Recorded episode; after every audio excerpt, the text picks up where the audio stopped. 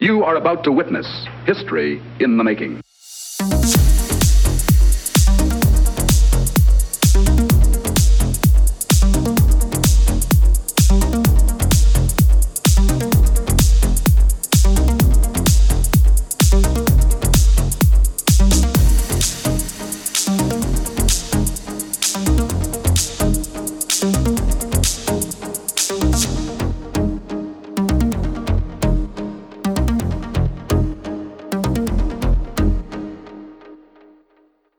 What's up, everyone?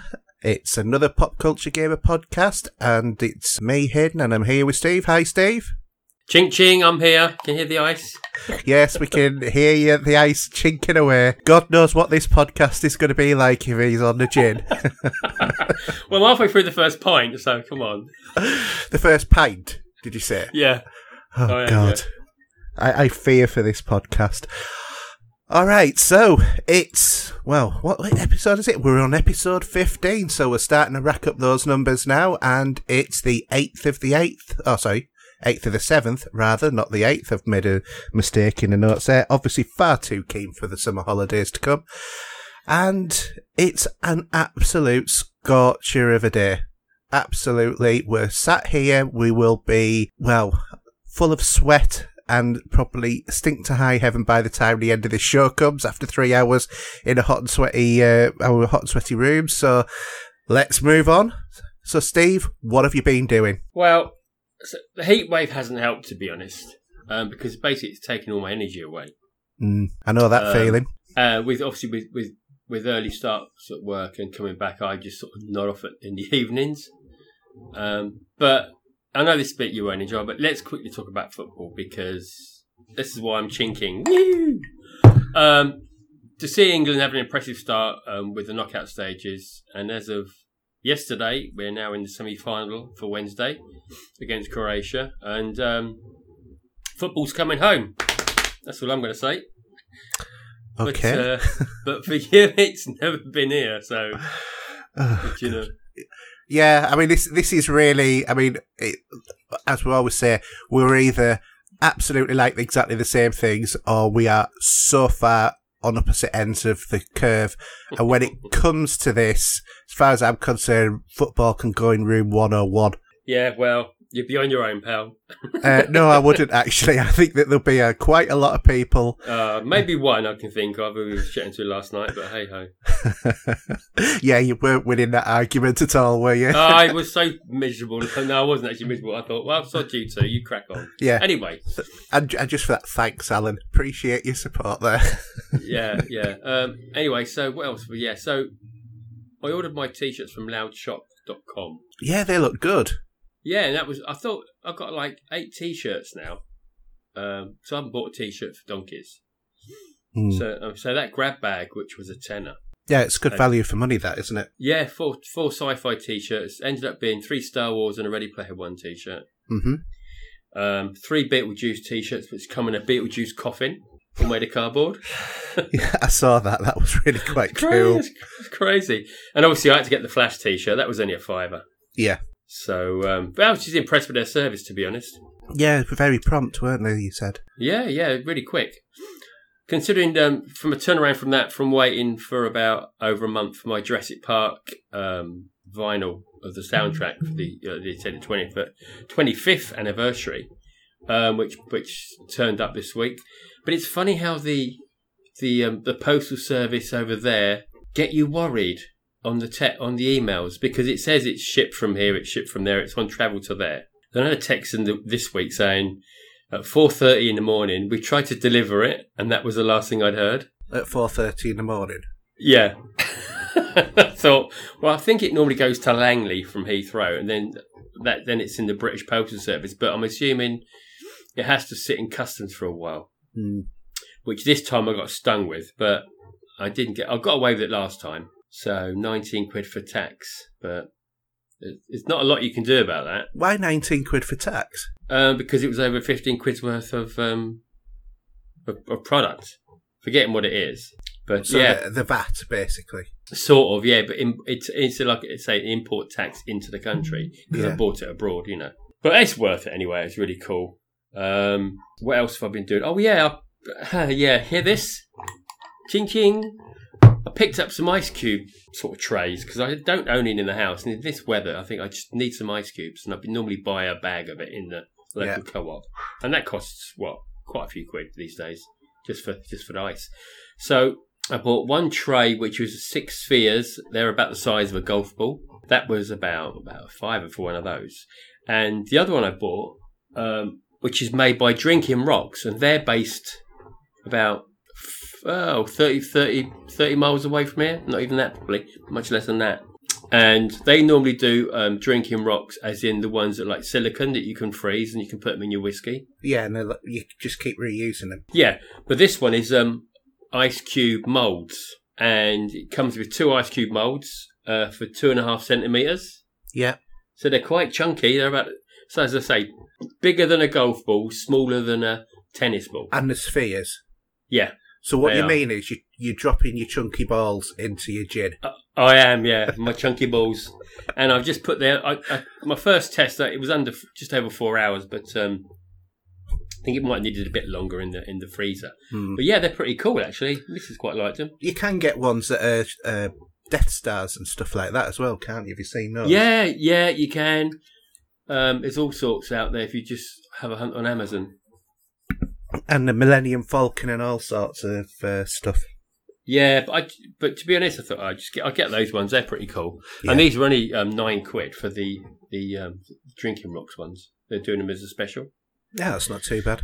And it's um it was did it it went last night and typical Amazon. I'm in the garden this morning. It turns up the guy turns up in a car. I mean, you know, I'm just delivering these on its own. Oh, that's crazy. Mm, How does that work? You know. yeah. But Amazon, they do a good job of that, as we're much well aware. Well, I don't know. I've I've had a bit of a to do with Amazon this week. Oh, really? What, what's wrong? Well, I ordered um, a video for my son. It was a Dan TDM on tour video because he's, you know, he loves Dan TDM. Yeah. And uh, anyway, they said it's been dispatched. And then all of a sudden, yesterday, because it said it wasn't going to be delivered until Monday. So yesterday, pops through the letterbox an envelope. And my wife comes up and sa- gives me it and says, uh, What have you ordered? Some, nothing. Nothing other than, you know, the Dan TDM thing. So I look at it and it's addressed to me. It's got Amazon on it. Yeah. I'm thinking, what on earth is this? So you open it up. It's a, a pack of 12 makeup brushes. Must- You know, particularly, you know, eyeliner brushes and. Have you got? Like you, are you coming out or something? Uh, no, to be honest, I might like the song I'm a Sweet Transvestite, but I'm not a transvestite. So I just sort of like, look, I thought, what on earth is this? So I thought, well, I don't, I don't know what's going on. So I get in contact with Amazon um, customer services. Hmm. Can I have your tracking number? Yep, here's a tracking number. No, that's not the tracking number. Well, it says tracking number. No, that's not the tracking number. Okay. Well, what about this number? Yes, that's the number.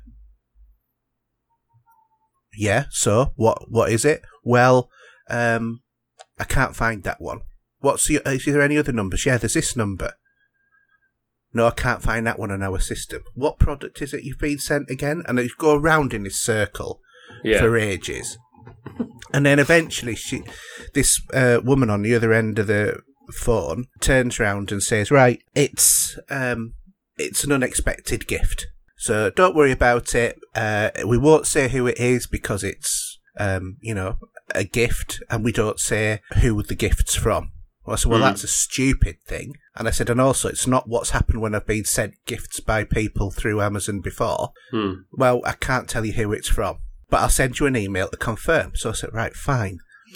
And literally two minutes after she'd sent me that email, my phone pinged and said, your Dan TDM DVD's arrived.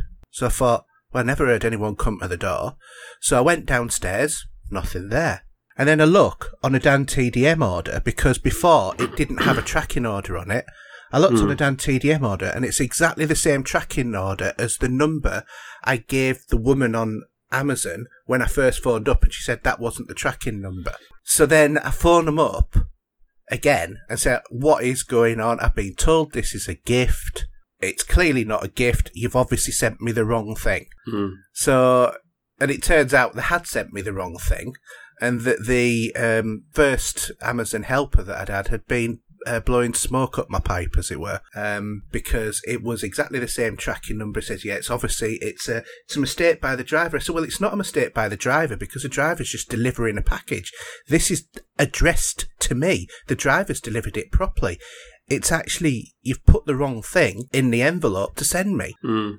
And because it was one of these things that was supplied by Amazon, but but sold by you know a vendor of Amazon, they had to reimburse me the money for me to reorder it rather than just send me out another one.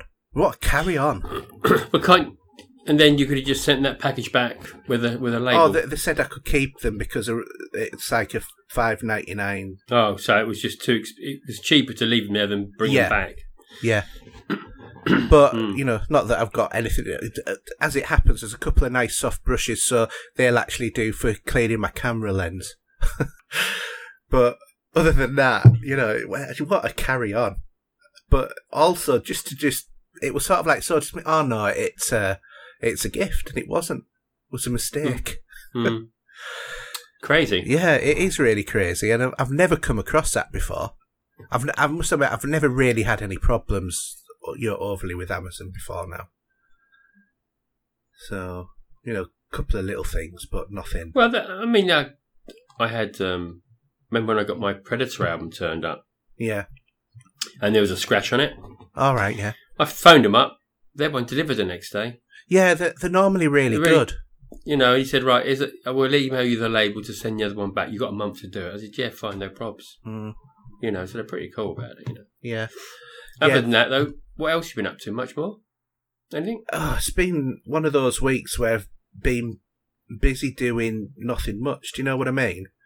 As the song goes. yeah, well, I mean, it's because it's for me. It's been a really busy week because both at work in my main job, we've had off, an Ofsted inspection going on, Oh yeah. and my school's been Ofsted inspected as well. So I'm the chair of governors. So it's sort of like um, every which way I've looked, I've been kind of like you know looking at Ofsted inspectors sort of thing. you know, one way, well, not that I've been de- with my main work. I uh, dealt directly with the Ofsted inspectors, but sort of like gathering evidence and that. But it was just sort of like, go away, sort of thing.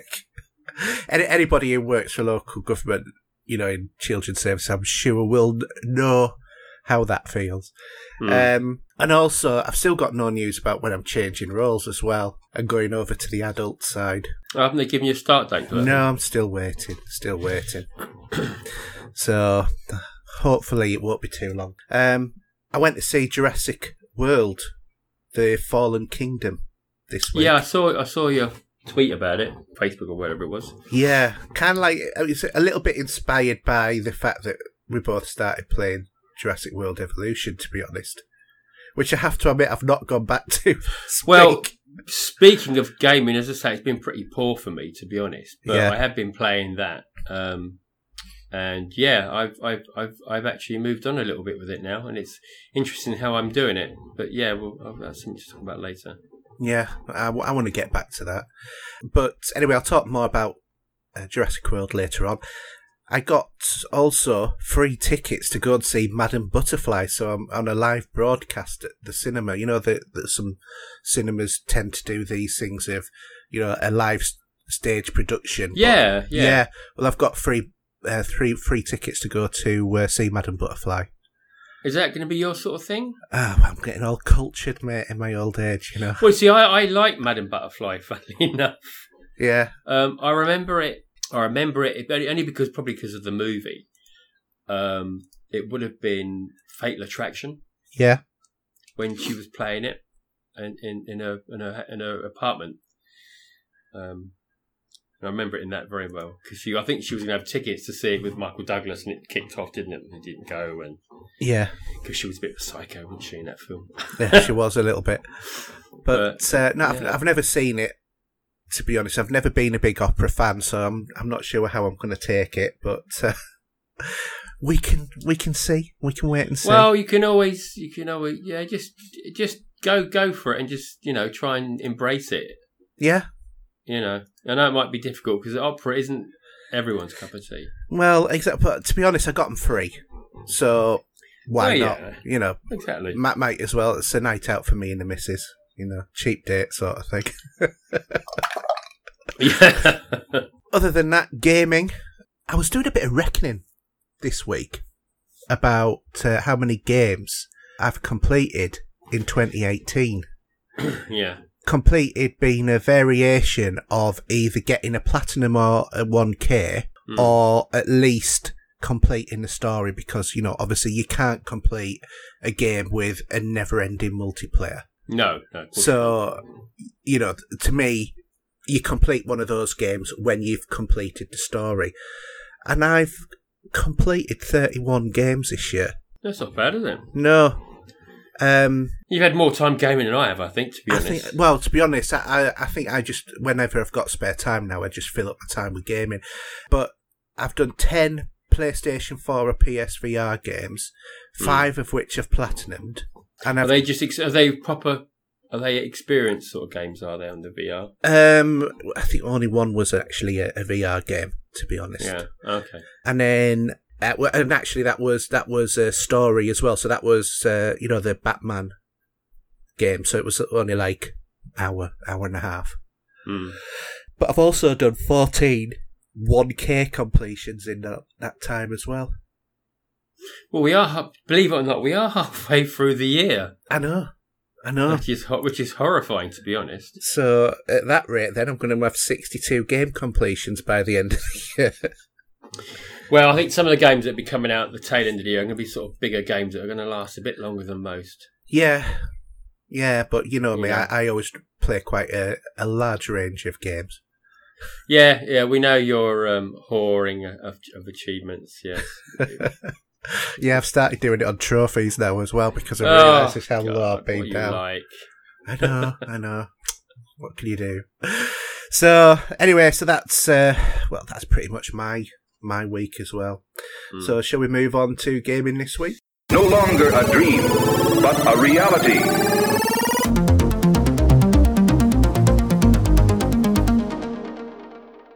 Okay, so gaming this week then. Um, we've well got a bit of uh, Star Wars Battlefront news for you, uh, actually. So, because I picked this up actually uh, on the PlayStation, so I've got it on Xbox and PlayStation now. Oh, okay. Um, because it was only a tenner in I Tesco. don't, I don't actually own this, to be honest. Well, I'll tell you what, it's, it's a tenner in Tesco at the moment across the country. yeah. So it's well worth picking up on either Xbox or PlayStation. Oh, if I see it, if I see it while I'm out tomorrow, because I'm I'm a bit local for a day tomorrow, so I might have a little nose. Yeah, well, I would. Def- to be honest, people have slated the the campaign, but I quite enjoyed it as a story Hmm. because the campaign you do actually come across like Luke and that in it, but you play the part of somebody who's an Imperial, and it's that you're implementing the Emperor's last command, which you know because you're part of Inferno Squad, and you know it's basically about dismantling the Empire Hmm. and then going out, you know, out into uh, the unknown regions of the galaxy. And, uh, you know, it fits in, you know, it's proper canon story, as you would expect, you know, okay. and it's really neat because there are some things that happen in the game that are actually directly referenced in the Last Jedi. So, for example, there's one mission where you come across Luke, and even though that you're on opposite sides, you team up with him, Hmm. and he's after this compass, you know, this force compass, whatever it is, Yeah. and he gets it. And then in the Last Jedi, it's actually in his room Oh, okay. on the movie. So it's it's just quite a nice little thing. Yeah, I. You know, I'm. I'm a bit sort of bit. I, I know, know. bit- you, you're a bit disillusioned with Star Wars, aren't I you? am even in the gaming side of things. It's, it's just. I don't know. Maybe I don't know. I need something something different in sci-fi to. It does probably- look gorgeous as well, but you know, it, I mean, the space battles are really good. Yeah. but you know it it's more Battlefront, and we wanted better, you know, a, a, a more longer story. You know, hmm. something more akin to, you know, this the Star Wars games of old, pre, well, you know, the the original PC sort of games like you know, uh, Dark Forces and stuff like that. We want something like that, but on the modern day consoles. I think just to bring that life back to it. But anyway, back to the news because that was a, a, little bit of a detour there. Star Wars Battlefront is getting several updates this year, and EA has unveiled a roadmap that details uh, what players can uh, see and when in the new content. And the first update is out now, and it's free, which EA giving away free stuff. That doesn't happen very often, does it? no, they're on recompense. I think they're still trying to. Um... I, I think they're desperately trying to hold on to it as a franchise because I think that Disney want to whip it away from them. To be honest, well, after all of the fiasco with this game. Yeah.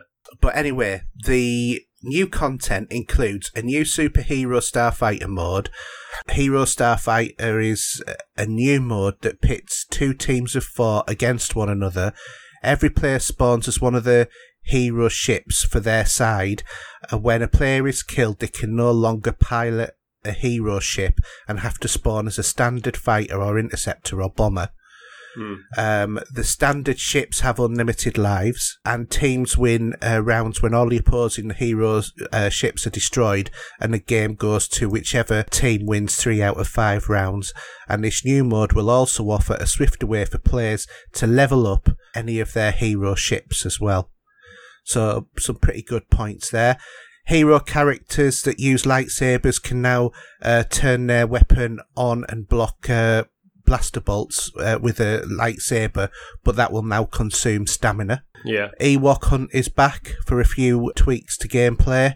There's a jetpack cargo is now available on the uh, Great Temple of Yavin 4 map, and extraction is once again available as an operation, but only for the month of July. So few different changes, but obviously there's going to be a lot more in that roadmap. So uh, it might be worth I, I think it is worth picking this game up for a tenner because for that amount of money, it's really cheap. Yeah. Um, you know, and like I said, that's just in any Tesco right across the country to get that at the moment. so, do you want to do the ch- new releases? Yeah, I was just looking at movie news actually, which I'll just leave to one side. Um, let's scroll back up. Glad he was paying attention to what I was saying. Oh, folks. absolutely. Just, no, I do two things at once, mate. You know me. Why, Star Wars these days, yeah, Star Wars makes me fall asleep in a minute. My, no, my, my wife always turns around to me and says, "You know, men can't do what what uh, women can do."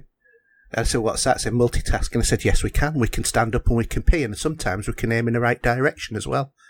Yeah, so and, hold control, and, and, hold a controller at the same time. Yeah. Anyway, so new releases. So on the tenth of the 7th, we've got a couple here. We've got Bomber Crew, which is on which is digital at the moment. That's PS4, Xbox One, and Switch. Yeah.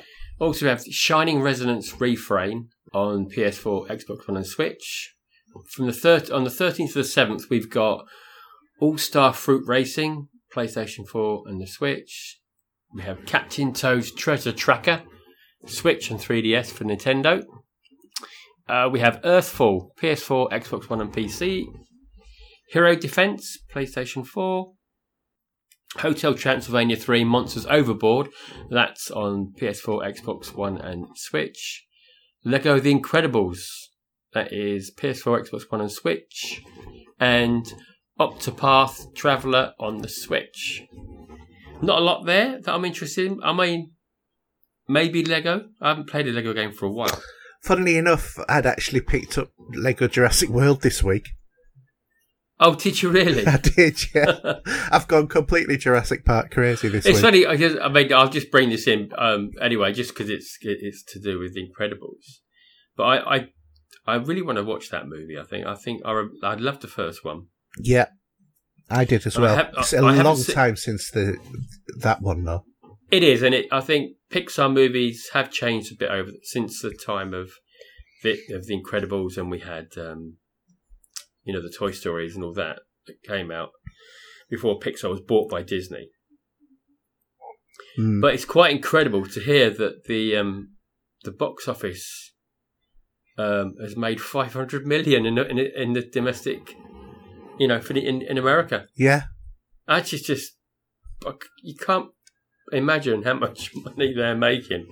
Just That is- imagine what you actually want to do is the NHS to buy Pixar, and then it could be just self-funding by releasing movies. no need for insurance or anything like that. Just No, release no. another movie. That that'll run a couple of hospitals for a good few months. And say, and actually said about hospitals. Um, there, I saw a great photograph today of Gal Gadot. She dressed up in a Wonder Woman outfit to visit some sick kids in hospital. Yeah, Bless her. I thought that was nice. yeah, very nice. Yeah, she, she was actually. do you want to do the charts? Yeah, I'll do the charts. So, in at number five, I can't actually see it because it's gone all funny on the screen. Well, who put that in there? Oh no, so that was me. Yeah. So number five is God of War. Number four is Mario Tennis Aces. Number three is FIFA. Number two, new entry, is The Crew 2. Mhm. And number one is Crash Bandicoot N. Sane Trilogy. Is that for any particular? Is that just because it's on the Xbox now, or I think it's on uh, all the main it- formats, 'cause isn't it? well, I think it's. I think uh, it came to PlayStation first, didn't it? And it's just been released on the Xbox, possibly. Oh, another exclusive that's managed to make its way over, is it? Yes, it is. yeah, it's amazing how many exclusives that PlayStation advertise that are actually timed exclusives, but they forget Yeah. the word timed. They keep that quiet under Yeah, their at, at um, least Microsoft do say, "Oh, it's Tomb Raider. It's a timed exclusive." anyway, because uh, yeah, it's uh, out on the Switch as well, isn't it? The Crash Bandicoot game. Oh, it- that probably worked well on there. Yeah, PlayStation Four, Switch, um, Xbox One, Windows. Yeah. So Phone, probably. Yeah, prob probably on a Casio watch as well. Because let's face Yeah. it, the games are that old to, that they could probably run on one. So Yeah, absolutely. I must admit, I've never been a big Crash fan, to be honest. I, I, I did have it. I did have um, a few of those on uh, on the on the PlayStation One at the time. Yeah, Yeah, played it to death and opened up all the all the uh, tournaments. Found every shortcut. Yeah, I loved it. Yeah, no, not well. I've never really been that big on platformers, to be Mm. honest. But being, but being the being the, the ones I, I the one I played most was Crash. Um, t- is it Crash Team Racing, Yeah, which is quite cool because that was obviously a take on Mario in a way. But uh, yeah, Mm. very good. So let's talk about games and we've played. So. Tell us what you've done on Jurassic Park Evolution, because I, Right, that's I, I to know about this. yeah, to be that's, honest, that's gaming finished. Yeah. So what I did was I I started the second island, which is uh, Muerta, yeah, and with this, you it's it's got heavy storms all the time. So it starts off where you've got one set of rangers who's got to fix all the the buildings. Now the on the the, the, the back end of this is that you don't have the money you've got from the first island. why? Don't know. You don't. You start with your standard. Okay, So the money, the money you have earned, like I think I've earned 100 million so far at the moment. I've, I've used a fair bit of that just recently, but that sits on that island. right. So starting off this island and keeping it sweet, and then every time we, what you do have, you have another building which is looking for storms. So as soon as the storms kick off, you got to, you got to send everyone into the uh, into the underground uh, facilities to keep everyone safe. So do you have like sirens and stuff like that too? Well, yeah, but did you ever did you have ever have the uh, the facility on the first island? Did you ever use it? No. Because what you do is you, you you highlight it and you can you can either click for one or for all, and then and all the sirens go off, and then all members of the the park will run towards the nearest one, Right. Okay. and they'll go underground, Right. and they will stay there until you say the warning's all clear. So, but what what was interesting was that, as you know, that I researched everything I could on the first island. Yeah. But this island gave me more to research around the world again. Yeah, because I think uh, to unlock some of them, you have to have more crews of surveyors, don't you? Yeah, So- well, I haven't got that at the minute, but when I, I started making the facilities on this new island, giving it a research station and everything else, so you can get them to go and do the fossil hunting that you've done in the first one. Mm-hmm. So what we're doing, it was bringing me more stuff back. I was making different dinosaurs. So, for example, um, I did the. How do you say this with dinosaurs? They're terrible, isn't it? Um, Dilophosaurus. Yep. And if you do, do you remember the one that's, that squirts out a paste into Prey's eyes in the Jurassic Park movie? Yeah. You know, on that big, on the big guy that was trying to get away on the, Yeah. trying to leave the island. Yeah, I remember the one. I've, so I've got few of those now, and they all sound so cute until they open their their, their sort of ch- their gills, don't they? And they got these like flaps of skin, Yeah. and these just start being and hissing and all that. They're pretty cool. Yeah. So what's happening is I'm I'm I'm doing the research on that island, and what I'm then doing, I'm going back to my first island Uh huh. and putting them in the park there. Cool. and because of because now before I I got to a point where I couldn't research anything um, regarding buildings, um, science, and security at the time. I'd gone as far as I could. I've actually opened up more buildings, and I've actually got the monorail working, and I've I've rigged that up on the first island. Oh, very that good. goes and that goes all the way round. You can't ride it. I thought you might be able to, like you can do with the helicopter and, and the Rangers, but you can't, unfortunately. I thought you could. I have to admit, I do wonder if they'll ever patch this, or rather, not patch it, but um, do a DLC on it so that you get different things. Yeah. Well, see, what I need to do is because I've had a few, I've had a few parts of the fence go down, and with those other dinosaurs, they've been eating my, my they've been eating my members of uh, members of public. Yeah. Well, that was one of the missions, wasn't it? Was to last two minutes without Oh, God, anybody was a- being eaten. yeah, that that was a doddle that one because at the time I was fully strength up and I wasn't actually losing anyone. yeah. Uh, but yeah, so I'm actually man- the idea. I'm managing the first part more than the second one, but I'm using the second one for just purely research. So do you have to keep flicking between them? You can do, yeah, yeah. So it's not a matter of once you've done with one park, that's it. No, because you go back and carry on with it. Right. and hence the idea was uh, that I got the monorail working. Uh, I built another hotel.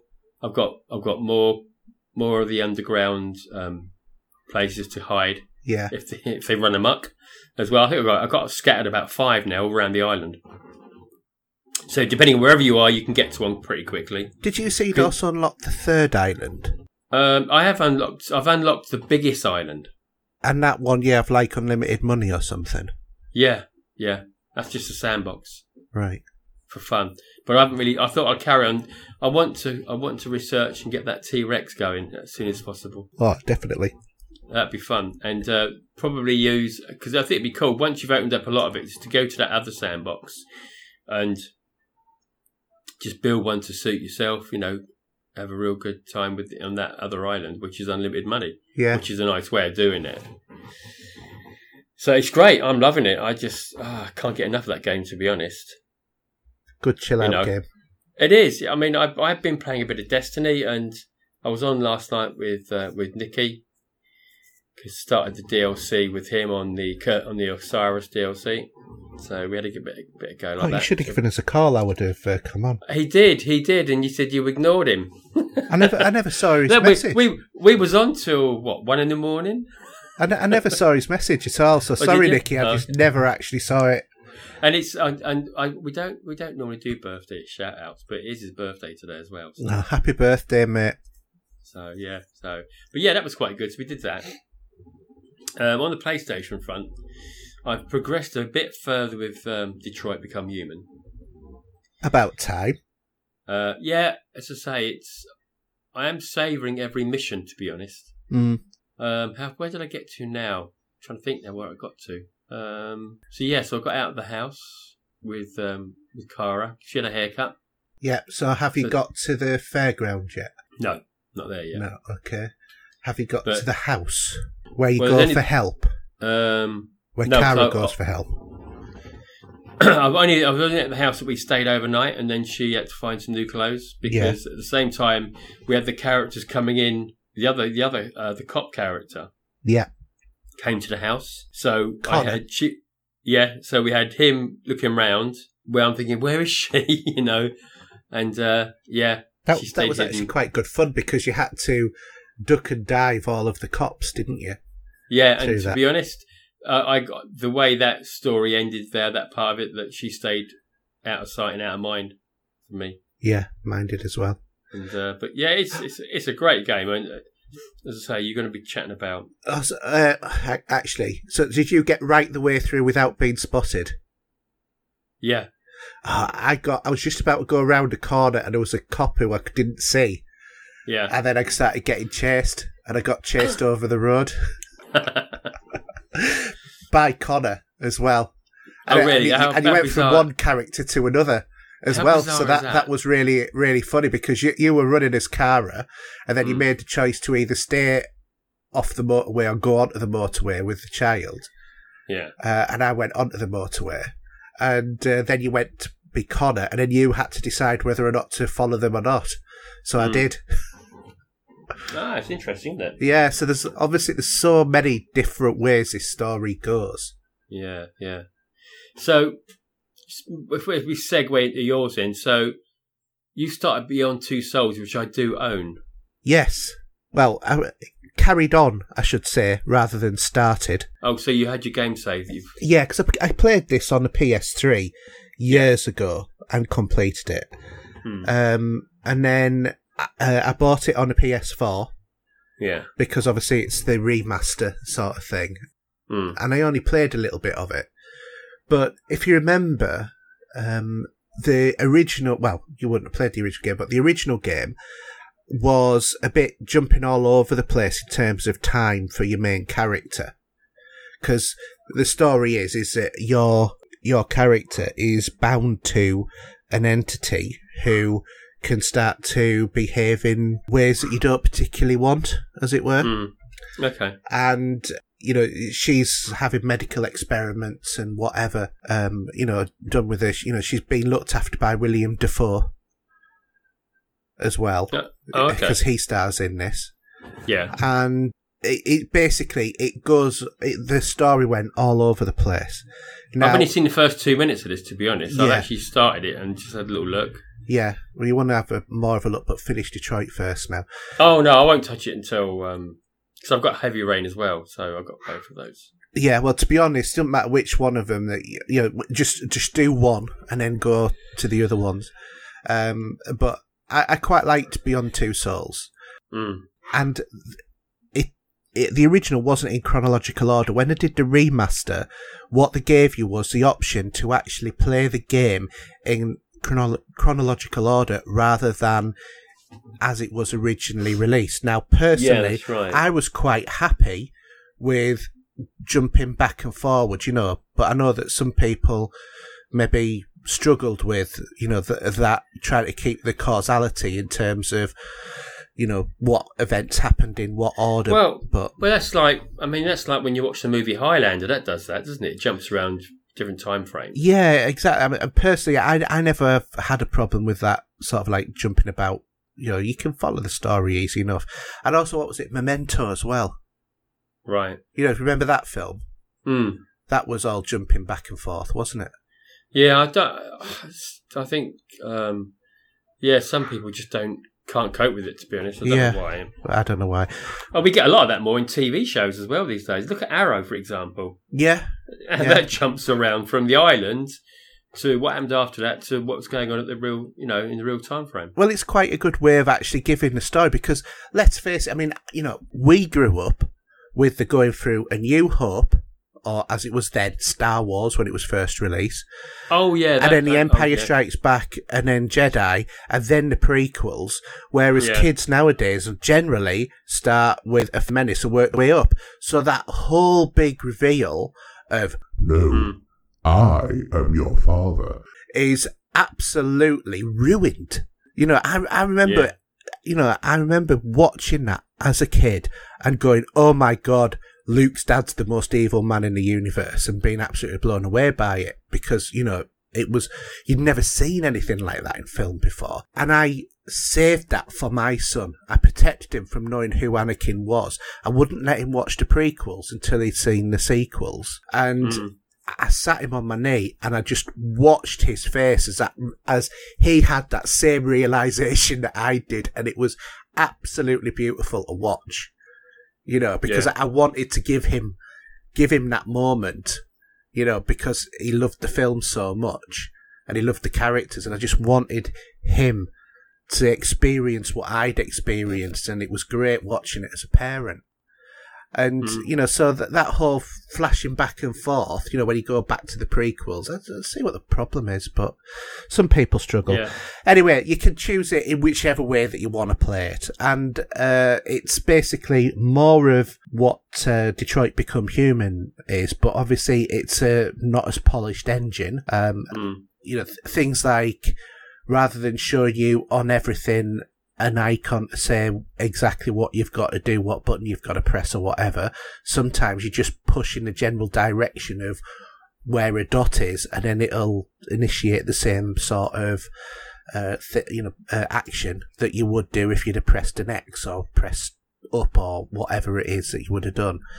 Um, but it Mm. still looks an absolutely beautiful game, well worth playing. Really, really fantastic story uh, in it as well. So I would recommend it to to anyone who likes that sort of interactive drama kind of want of a better word game, but the more to me the the, the more interactive movies rather than they are games. Like Detroit Most Human, Yeah. you know, yeah. and like Telltale games as well. You know, with uh, The Walking Dead. Um, I know what you mean, but I think they're more than that. Just I think they're a bit more than Telltale games are. They, they are more, but I mean, Telltale is supposed to be up in their engine after the next Walking Dead game, so let's hope that's that right. they produce something that's as good quality as this, and then we're going to have some fantastic interactive. because I just I just love this. I love the idea of the story and how you can get involved with Yeah. it. That's where really what what it does for me personally. Yeah. Um, and that's what I always look forward to in some of those sort of games because I just like a great story that you get riveted by, as if it was a movie, and you're just totally involved in, in you know, invo- you know, involved Yeah, well, I mean, with Detroit Most Human, you know, I was like, the more I played it, the more I wanted to play it. Mm. And I ended up playing it and playing it and playing it so quickly, kind of like when I got to the end of it, thought, I really wish I'd not done that as fast. It's, it's it's funny, isn't it? The more you enjoy something, the more you try It's a and du- do it, and then du- you wish. it's it's a double edged sword, is. is. not it? I mean, I'm all right. I'm because of the way it is at the minute. I'm just taking my time, but it's like watching an episode.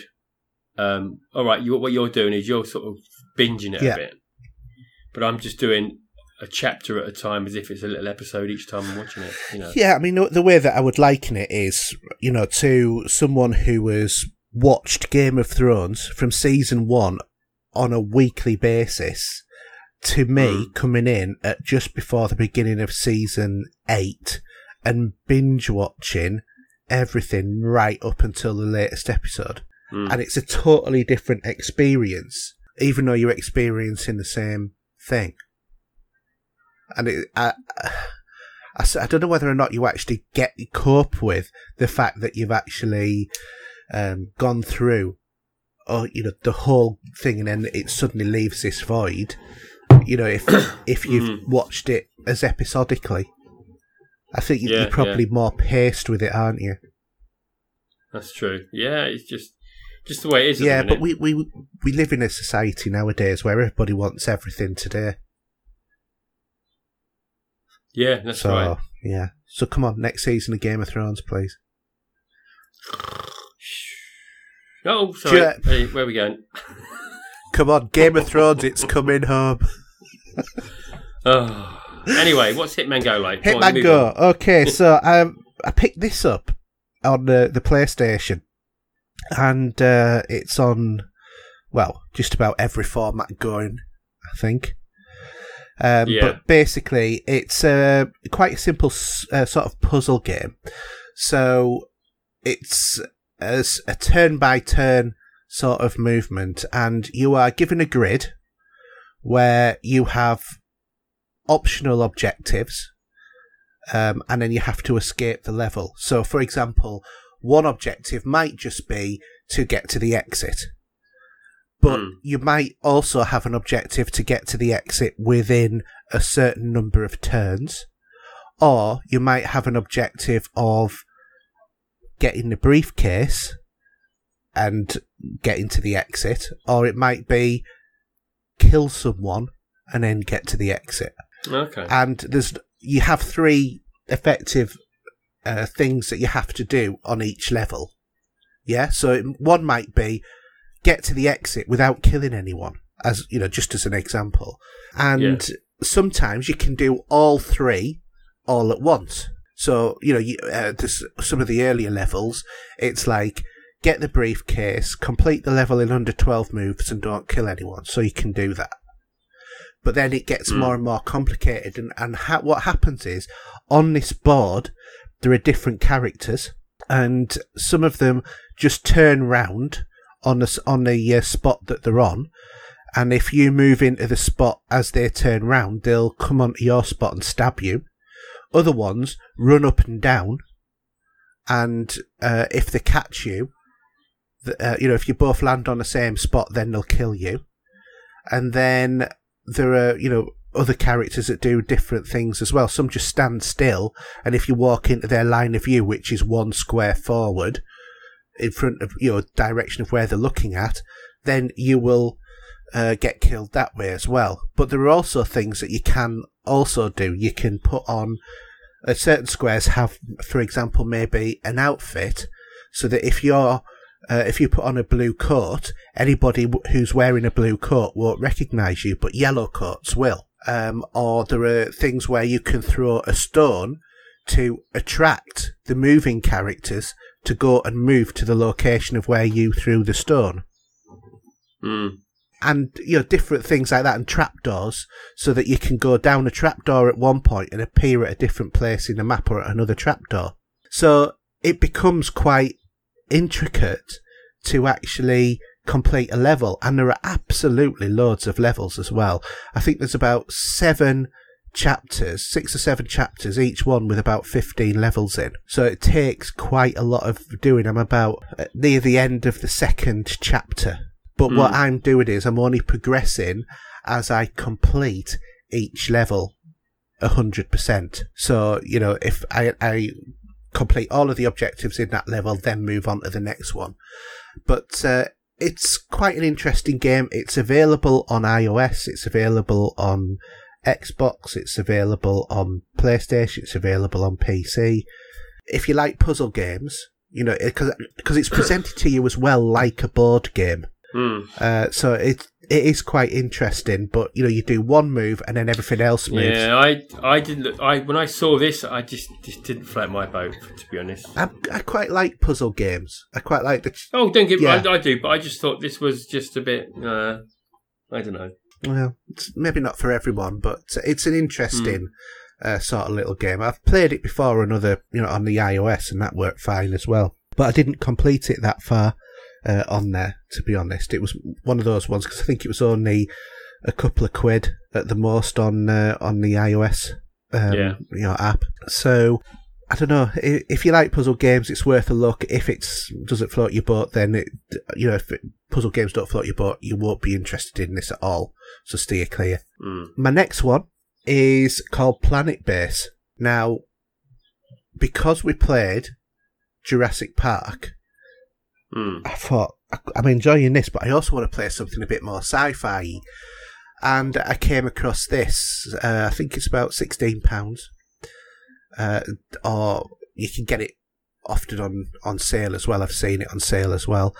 Uh, but basically, it's a strategy sim where you land on a planet and then you have to build sort of Jurassic Park, Sim City sort of style, your base. So, for example, you have to buy, uh, build um, a source of power to power your buildings. You have to build an airlock. You have to build a water reclamation unit to create oxygen.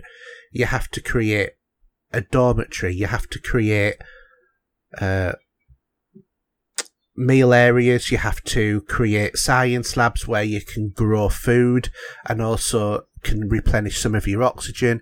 You have to build mines to get more resources to build more things. You have to build s- storage because if you build solar power, then you won't have any power during an evening.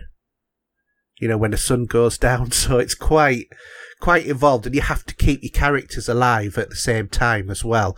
So it's an Yeah. interesting sort of uh, take, but it's harder than uh, Jurassic World is. You know, it, there's Okay. more jeopardy it- in it, basically. Because there's, there's another game, isn't there, which is based on Mars. Yes, I was looking at that as well. I quite fancy that, but that's about thirty-five pounds at the moment. And is it, yeah, Oh, is it? Oh, Surviving Mars, it's called. That's yeah, it, yeah. it looks really good. Does that because there you build domes and things like that, but. On on this Mm. one, this is you build lots of individual sort of plots, but they also have to link in with each other. And some ones will be a dead end, like a dormitory will be a dead end. So you don't stick that somewhere where you want to link off to somewhere else, as it were. So yeah, there's lots to build on um, on Planet Base, and it's a nice looking game as well. Surprisingly enough, it's a really really small download. It's only about 600 meg. I was really quite surprised at that, to be So honest. that, that's why it's cheap as well, is it? Well, just because it's 600 meg doesn't mean it's not a good game. Hmm. You know, it just means that there's not overly buffed with loads of uh, extra uh, FMV and whatever, you know, Yeah, video yeah. that's been stick, stuck in it because that's generally what the cause for uh, a lot of the uh, the stuff is, isn't it? For Hmm. inflating the size of a of a game. But uh, yeah, uh, it's enjoyable and more challenging, um, to be honest, because if you do it wrong, your whole crew dies. And I Yeah. actually got into a a point where I was constantly running out of power, and I thought, right, okay, I'll build a weather, you know, a, um, a windmill, to because I was running out of power during an, during a night, and I prioritized it as a, something to build. But the robot that builds it for you Hmm. had malfunctioned and was basically scrapped. And even though I'd got it prioritized, everybody was just going to picking tomato plants. so I ended up, they all, they all uh, ended up dying Hmm. because nobody thought, oh, he wants a windmill being done so we have power in the night so that we don't suffocate. Which was uh, quite amusing, but uh, anyway, that's uh, that's what happened uh, with that. So yeah, it's uh, I, th- I think that Jurassic World is good because it's really chilled out, but there isn't. I don't feel like I've ever felt this real jeopardy in the game. I felt feel like if I got to a point, I could start to bring it back, but there is definitely on this game once you hit over that threshold, Hmm. you know you're gonna die. so yeah, but I enjoyed it. Um, I, you know, I've been enjoying playing that. The next one I've been playing is part of Game Pass, and although I've had this on disc for uh, quite some time, is uh, Super Lucky's Tale. Yeah, I've played a bit of that myself, actually. Yeah, so the char- main character Tail uh, looks like Tails from Sonic, doesn't it? Yeah, you very true. Yeah, although he's called Lucky. Well, he's got to give him a different name, otherwise they'd be, be suing him, wouldn't they? yeah, plus he's only also only got one tail rather than two. Yeah. Uh, but it's uh, it's an unusual sort of platformer actually, because I normally don't really go for platformers that much. But th- some of this is a bit of puzzle solving. Did you find that on the levels that you played? Yeah, because you had, cause you had to go to do a certain thing to something to come out of nowhere that would give you a key to go somewhere else. Yeah, stuff like that. Um, but there'll be times where you're on a level which is a bit more time. You got you got to do it a certain way to get it right. And if you don't, you fail, and you go back and start again. And yeah, you know, old school style, you know. But it's Yeah. all right. It's okay. It's. I'm glad I wouldn't buy it, if you know what I mean. I did buy it originally, but Yeah. it's uh, going for trade. Is that? Hmm. but it's it's worth it if you like platformers. It's quite an enjoyable. It's an easy game. It's a good one for kids as well Yeah. Because it's quite cutesy, isn't it? But uh, not really much more to say about that. Hmm. Um, my last game this week is The Journey Down, Chapter One. So this is a three-part game, all of which are out now Hmm. and it's a point and click adventure. Um, nice bit of humour in the game, a la sort of, um, you know, the uh, old sort of LucasArts point and click games. And it looks okay as well. You know, it's obviously all 2D, you know, sort of like hand drawn uh, images. Um, it's nothing out of this world about this game, but it's got a decent enough sort of story, but it's got some very cryptic kind of, um, you know, ki- kind of puzzles, a bit like Monkey Island did with a sort of not quite as good, but a similar sort of sense of humour in some places as well. Uh, and you just do the normal sort of stuff that you would do with a point and click. So, for example, you you know you would combine two objects to make a third, which you would then use to complete a puzzle, uh, and that sort of thing. It looks okay. Um, it plays all right. The whole game, I would say, probably take about three hours to complete as a point and click. hmm Um, if presuming that you don't use a guide, I'm quite sure if you use a guide, probably do it in about an hour. Um, but, but like I said, there's a lot of things where you've got to go back and forth. So you know, for example, there's one bit where you've got to um, create some food, and you've got to go to several different locations. Uh, for this, you've got to go and catch a fish. You've got to go and season it. You've got to go and do other stuff, and you know all of all this that and the other uh, in order to be able to get past these doormen. Then you've got to, uh, from there, create some sushi, which every time you walk into a room, one guy stops you until you actually do something to the sushi that then makes you say, oh, I don't want that. Then you take it to someone else who's stopping you from progressing further, and then he'll eat Right. it while you escape and stuff like that. So it's a sort of, you know, your bog standard sort of puzzles, really Yeah. Okay.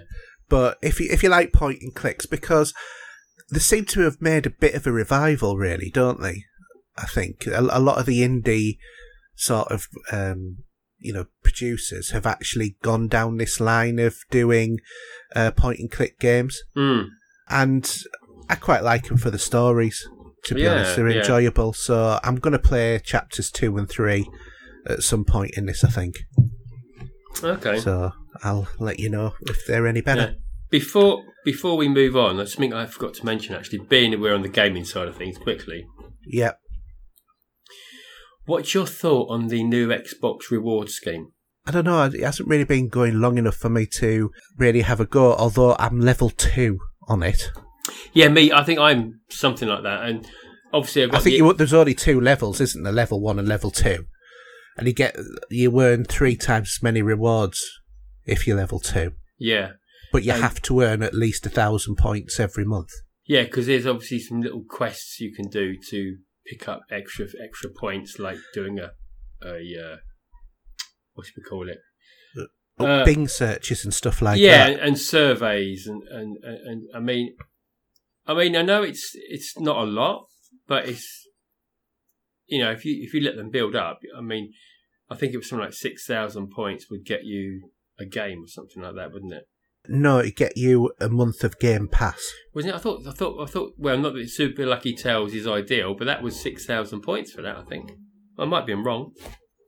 I've not seen any games being advertised. Yeah, there was, that. and also there was the pirate one as well. You know, the one that was um, on Game Pass.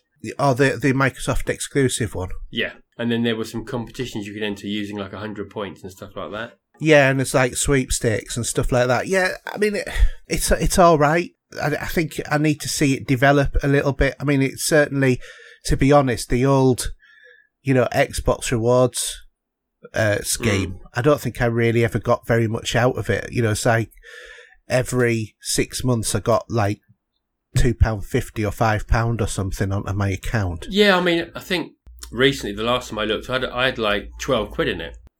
Yeah, So that was handy because that made a, a, a, major game that was fifty quid was forty quid, which was doable. You know. yeah. I think that was for Jurassic Park. I did that. So, yeah, it's it. I don't know. We'll we'll see how it progresses. At the moment, it's not. I suppose it's in its early stages. Yeah, definitely.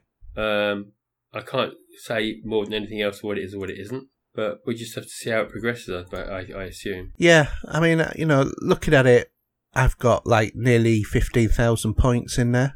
Yeah, I don't know what I've got at the moment. Actually, I'm not too sure. But, uh, but, yeah. there's different things you can do every day. Oh, oh, if you buy Surviving Mars before the 15th of July, you earn 4,000 points. Hmm. So I mean, actually, what be, if if you can start to extend your Xbox Live account with it, Yeah. That's probably worth doing. I mean, all right, mine's in, mine's got a year to go yet. I, bought some decent deals, uh, so it's got another year until it. Yeah, and, and they do sweepstakes and stuff like that as well, don't they? So, for example, 7,600 points will get you a Ticketmaster a gift card or a Starbucks gift card or Pizza Express or House of Fraser. Yeah, Better spend those ones fast at the rate that they're closing the stores. Debenhams as well. Yeah. Xbox Game Pass, 6,800 points. Yeah, So if you're buying stuff and it's giving you points and then you're doing your Bing searches every day, Hmm. then effectively speaking, you might never have to pay for Game Pass. No, that might be um, might be a little incentive actually, just to try that out. You know. Yeah, So I will have a little look while we do, do a few Bing searches. Yeah, got to Uh, do it, haven't you? Yeah, that's it. Anyway, But mm, just thought I'd mention it. I just I just forgot all about it the other day, so I thought I'd see what you know. yeah, no, I've, I've obviously I was made, I was I've been in it since since it started because I was in the old uh, system. Yeah, we were. Yeah. Yeah. So anyway, moving on, we'll go on to movies, TV, and streaming. In quest of a better life,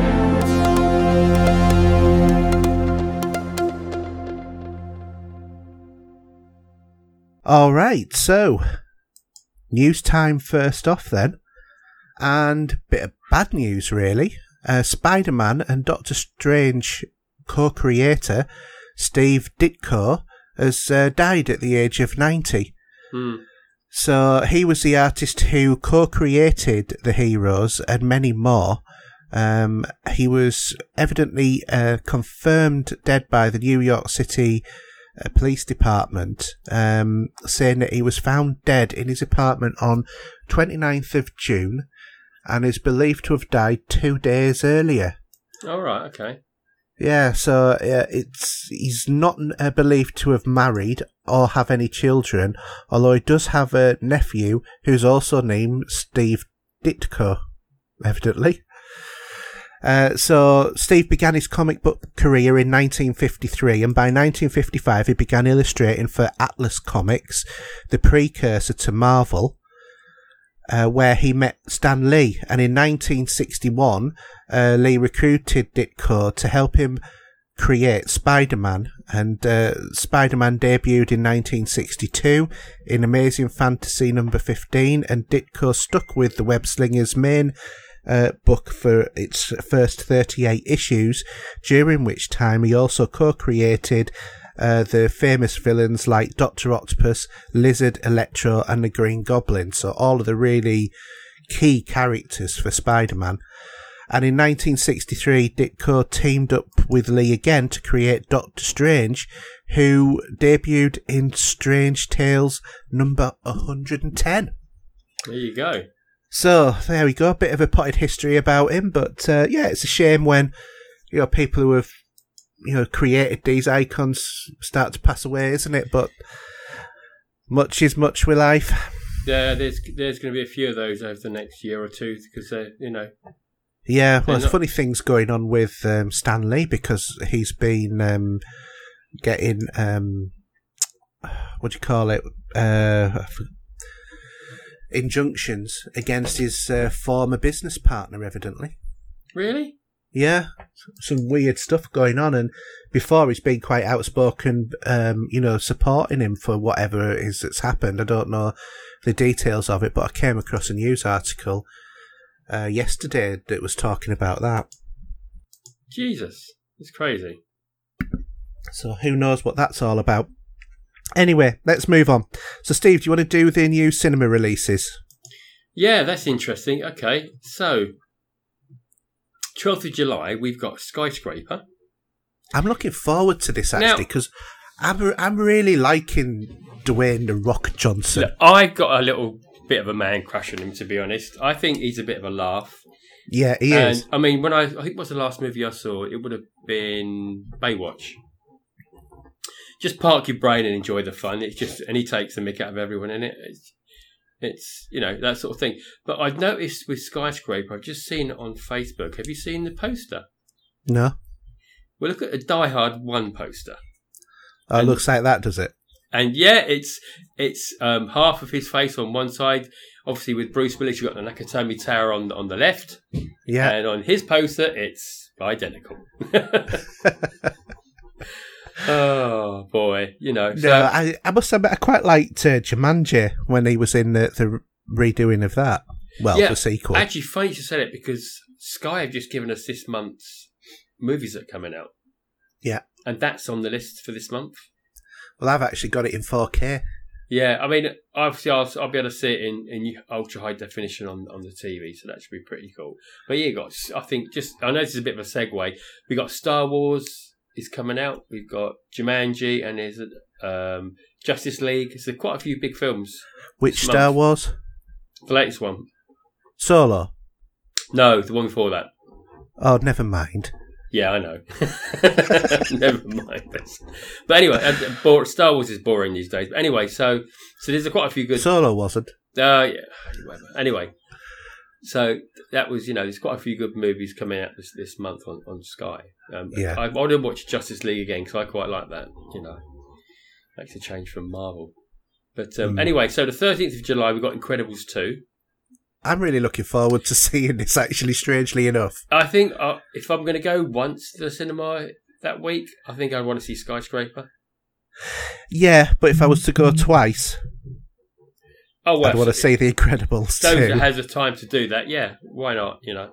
Um, also, we have got First Reformed, Marrowbone, and Racer and the Jailbird, which I know nothing about. No, me neither either.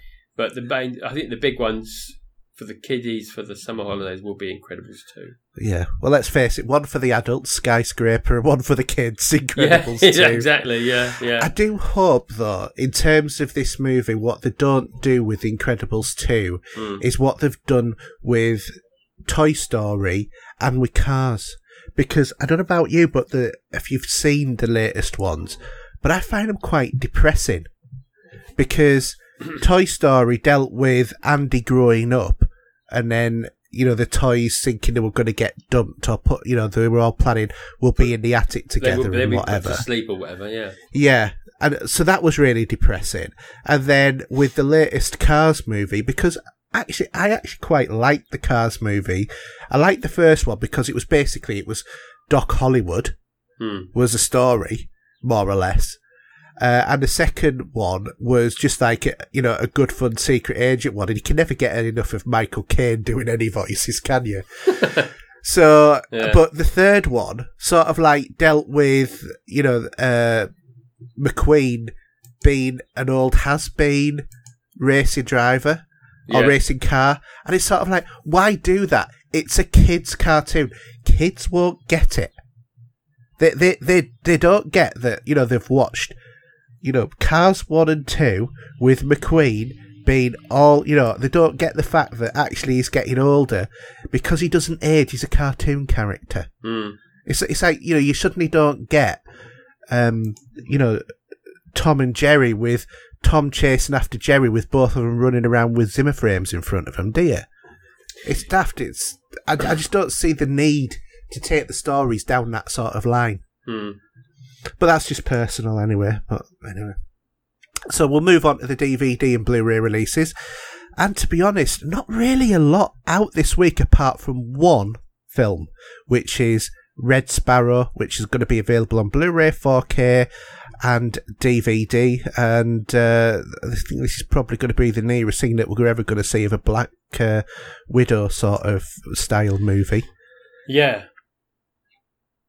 So, um, I've forgotten what her name is. Jennifer Lawrence. Jennifer Lawrence, thank you.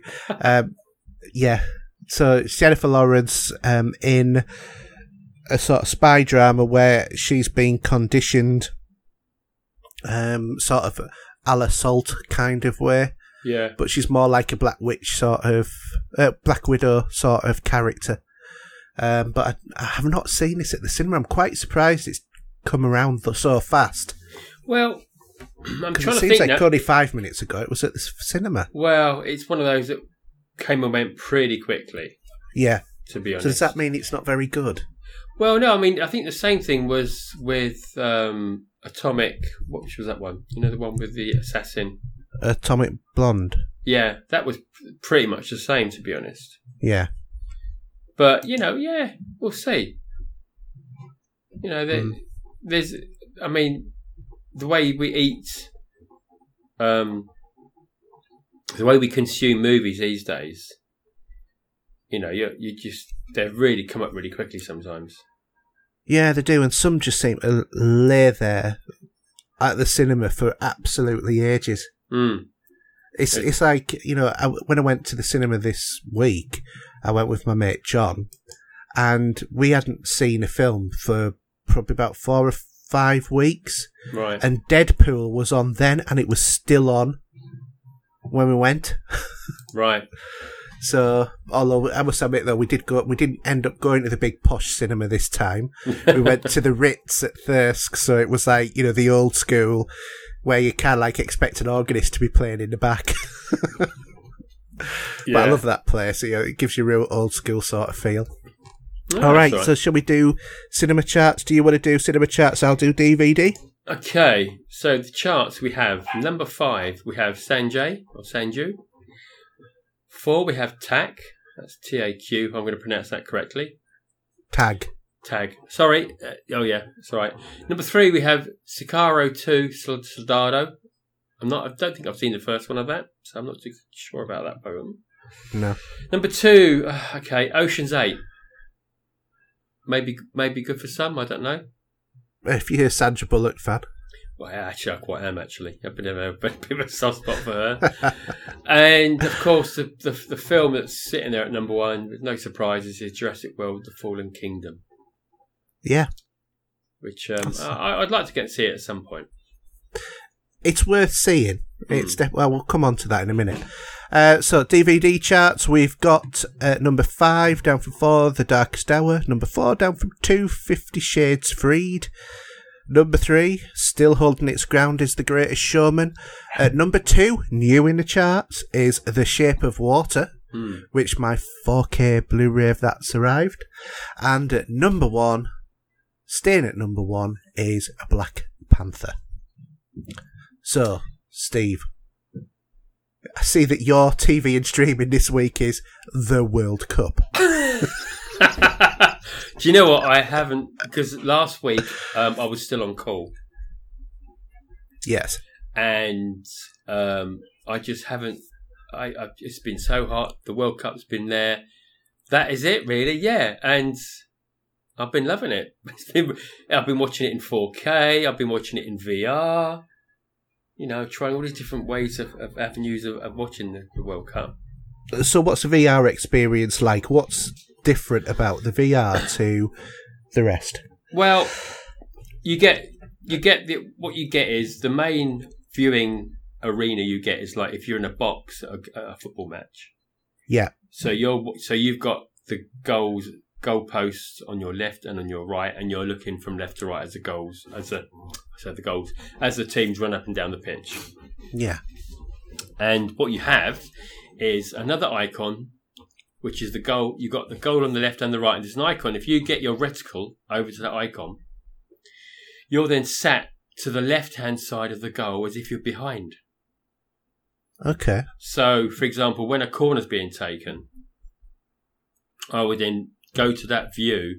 So I'm sitting there with all the mics, with probably the banner behind me on, on the pitch. That sort, and you're that close, and you're watching. You know, I can look to my left. I can see the ball coming across me as it comes into the, the bunch of players in trying to, you know, when they take the corner. It's, it's different. Um, again, it's, it's it's something a bit new and a bit different Yeah.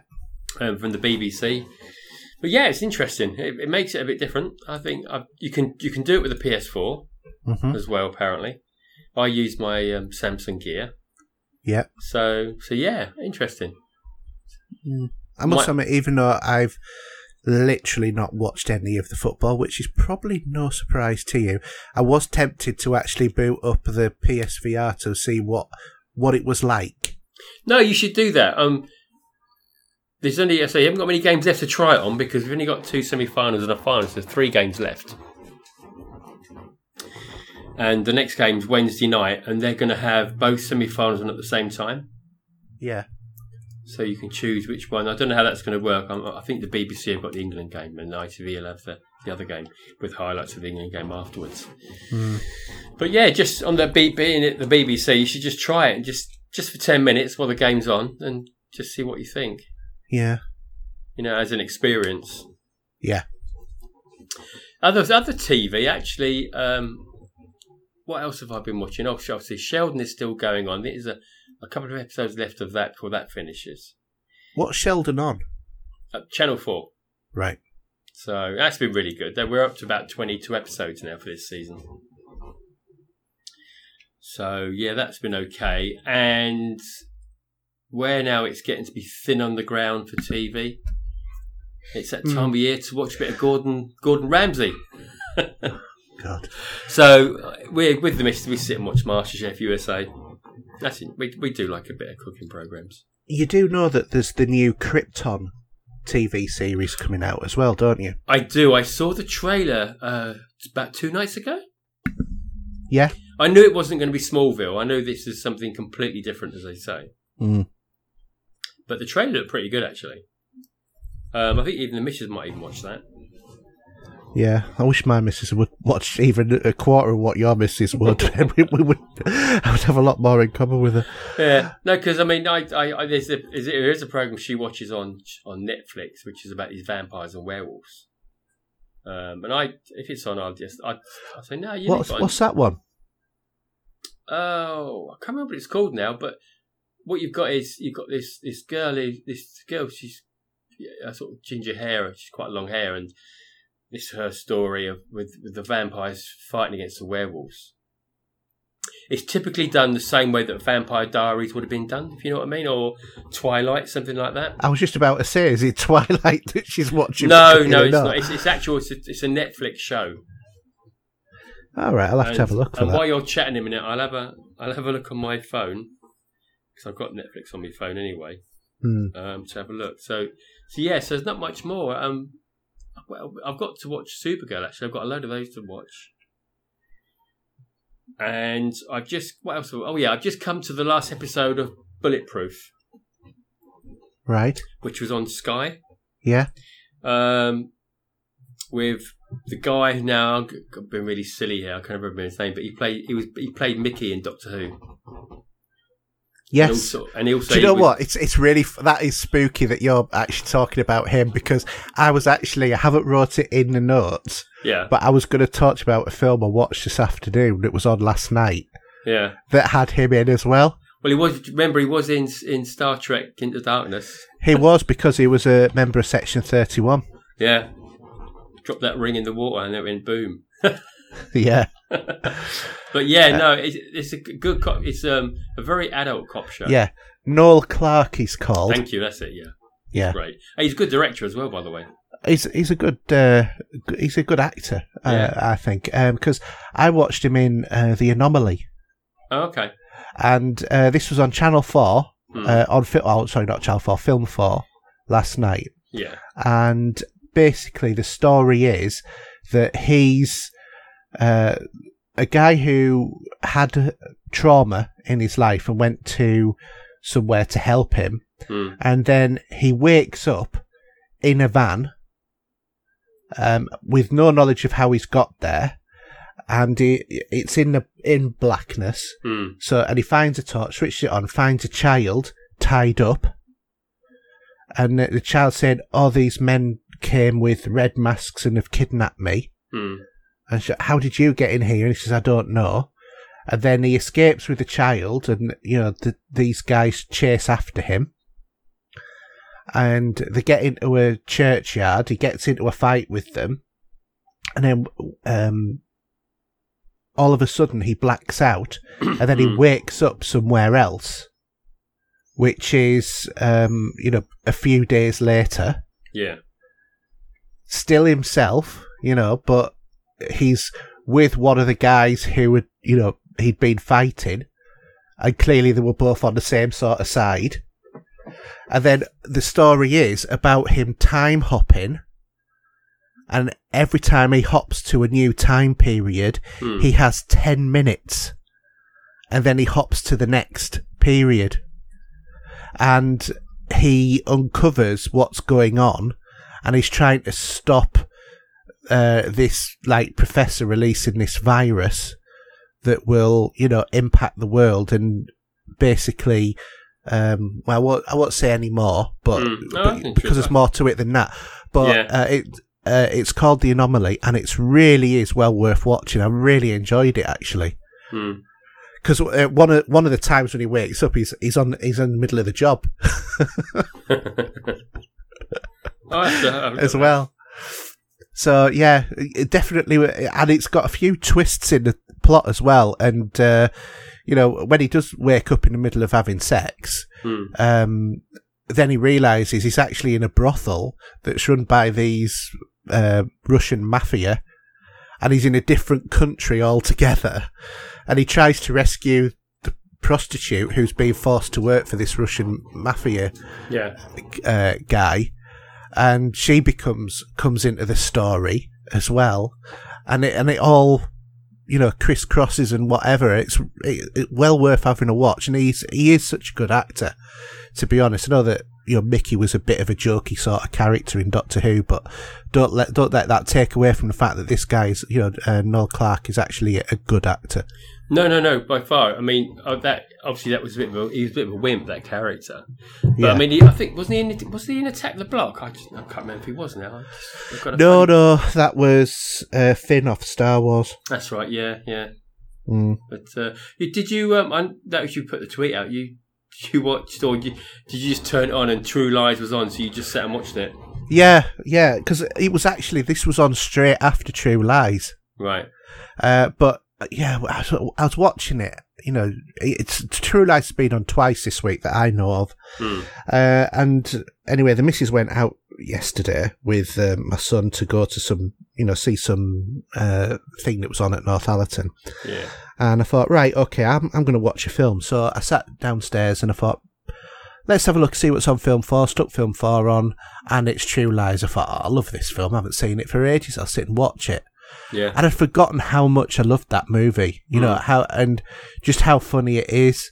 And of course, it's also got Faith from, um, you know, uh, Buffy the Vampire Slayer on it as well. Yeah. Yeah. She's his daughter. Um, and I was wa- I was watching it and I was thinking, I love this film. I'm going to pick this up on Blu-ray.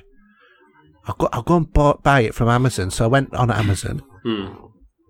All it came up with was DVD, and I thought, this film's been out for like twenty something years. Why is it only DVD? So I thought "Ah, it must have gone out of production. So I'll go on to eBay. Yeah. Went on to eBay, nothing on eBay. Started doing some digging around. Evidently, uh, it's on James Ca- James Cameron's to do list Hmm. after he's done the Avatar sequence uh, sequels. So he'll probably be near his death by the time those films come out. To be honest, so we might never see True Lies on Yeah. uh, Blu-ray. But it and is. what gets me is yeah. that it was on Film Four HD. So it's clearly in HD. Why Yeah. can't it just stick it on a blu- blu- Blu-ray Well, disc? maybe it was a bit of an upscaled version. I don't know.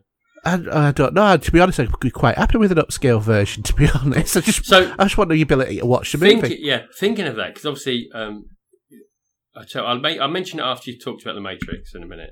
Okay, But you want to talk about um, Jurassic, Jurassic World, World. Without, yeah, without spoilers, of course. So I do want to see this. without spoilers. So, uh, Jurassic World: Fallen Kingdom, obviously the sequel to the last Jurassic World movie. Mm. So obviously this is a second trilogy to because there's Jurassic Park and then there's Jurassic World. Jurassic Park was three films. This is the next sequence of them. Interestingly enough, the Lego game actually makes reference to that, the Jurassic Park trilogy or the new one. Oh, really? Yeah, because you can choose which one you want to play. Uh, but basically, it's a couple of years later on after uh, the last Jurassic World movie, Hmm. and uh, it stars Chris Pratt and uh, the woman from that film as well. You know, they they'd obviously had a bit of a bit of a fling after you know they left the island, and uh, he left her. Evidently, although she reckons that she uh, sort of like told him to leave, so they have this uh, bit of a a debate going on uh, between them. Um, but basically, they they uh, go to and they're uh, recruited by a multi-billionaire who's uh, the guy who played Zefram Cochrane from uh, First Contact to go and save the dinosaurs. So what's happening on the island is that the dormant volcano on the island where all the dinosaurs are has started to erupt Hmm. and basically he wants to get as many dinosaurs off the island as he can to a new island where there's no volcanoes it's got natural barriers so they won't be able to go anywhere. And one of the things that they want to do is uh, the blue sort of like velociraptor whatever it was from the last movie that uh, chris pratt had actually uh, you know brought up Hmm. Yeah, was the fri- only they- one They, they had a bit of a friendship going there, didn't they? yeah, it was the only one that was left. You know, and it Mm. was like really mega intelligent and whatever, and wanted to make sure it was preserved. So they needed uh, Bryce Dallas Howard, who plays Claire, Yeah. and Chris Pratt, who plays Owen, to go in, activate all of the computer equipment because all of the dinosaurs have trackers, so that they can find where Blue is, and then take, um, t- you know, take this uh, this team that they've put together, capture the dinosaur, and take it away with all of the other ones. And should we say not everything is how it seems? Well, that's where we leave it there because otherwise Yeah. people are gonna gonna have a swipe at you for saying too much. Yes, I'm not going to say any more than that. What I will say is they actually there is one scene where they leave the island that is incredibly emotive. I mean, really incredibly emotive. And I'm just going to leave it there, hanging there, because uh, I, I think if I said what it was, it would spoil it. And I don't want to spoil it for anybody who um, wants to see it. But you will know the scene that I mean when you see it. Hmm. So, um, I mean, in terms of it, there's some really funny moments in it, as a lot of films have uh, nowadays, and it does what it says on the tin and nothing more, nothing less. It's not going to win any Oscars for Best Picture or anything like that. It's just another one in the Jurassic Park storyline that progresses the story and is entertaining and opens it up for another Jurassic Park after that. Hmm. Um, but other than that, that's all I want to really say about it because it is worth seeing. I enjoyed it. It's it's a it's an enjoyable average movie. Do you know what I mean? Yeah, because some of the Jurassic Parks went to fall by the wayside after the first couple. Was, well, actually, the second one wasn't the best one in the world, but No. you can't really, you can't really. When you peak on the first movie, it's difficult to try and beat that. Yeah. To be Yeah. honest, but yeah, you know, it's the way it is. So, um, my next one then is The Matrix 4K Blu-ray. Didn't go to plan this, did it? Uh, not initially, no, because I, I, I got it. I was so excited about getting this because I thought I loved The Matrix. It didn't appear in my top 10, but it is one of my favourite movies, depending upon what mood I'm in.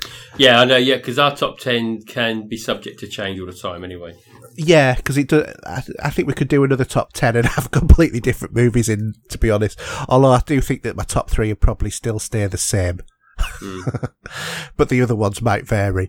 Uh, but yeah, so the I this was released recently. Uh, it's just the first movie from uh, what was it, ninety nine? Can't believe it was Possibly as late as that. Yeah.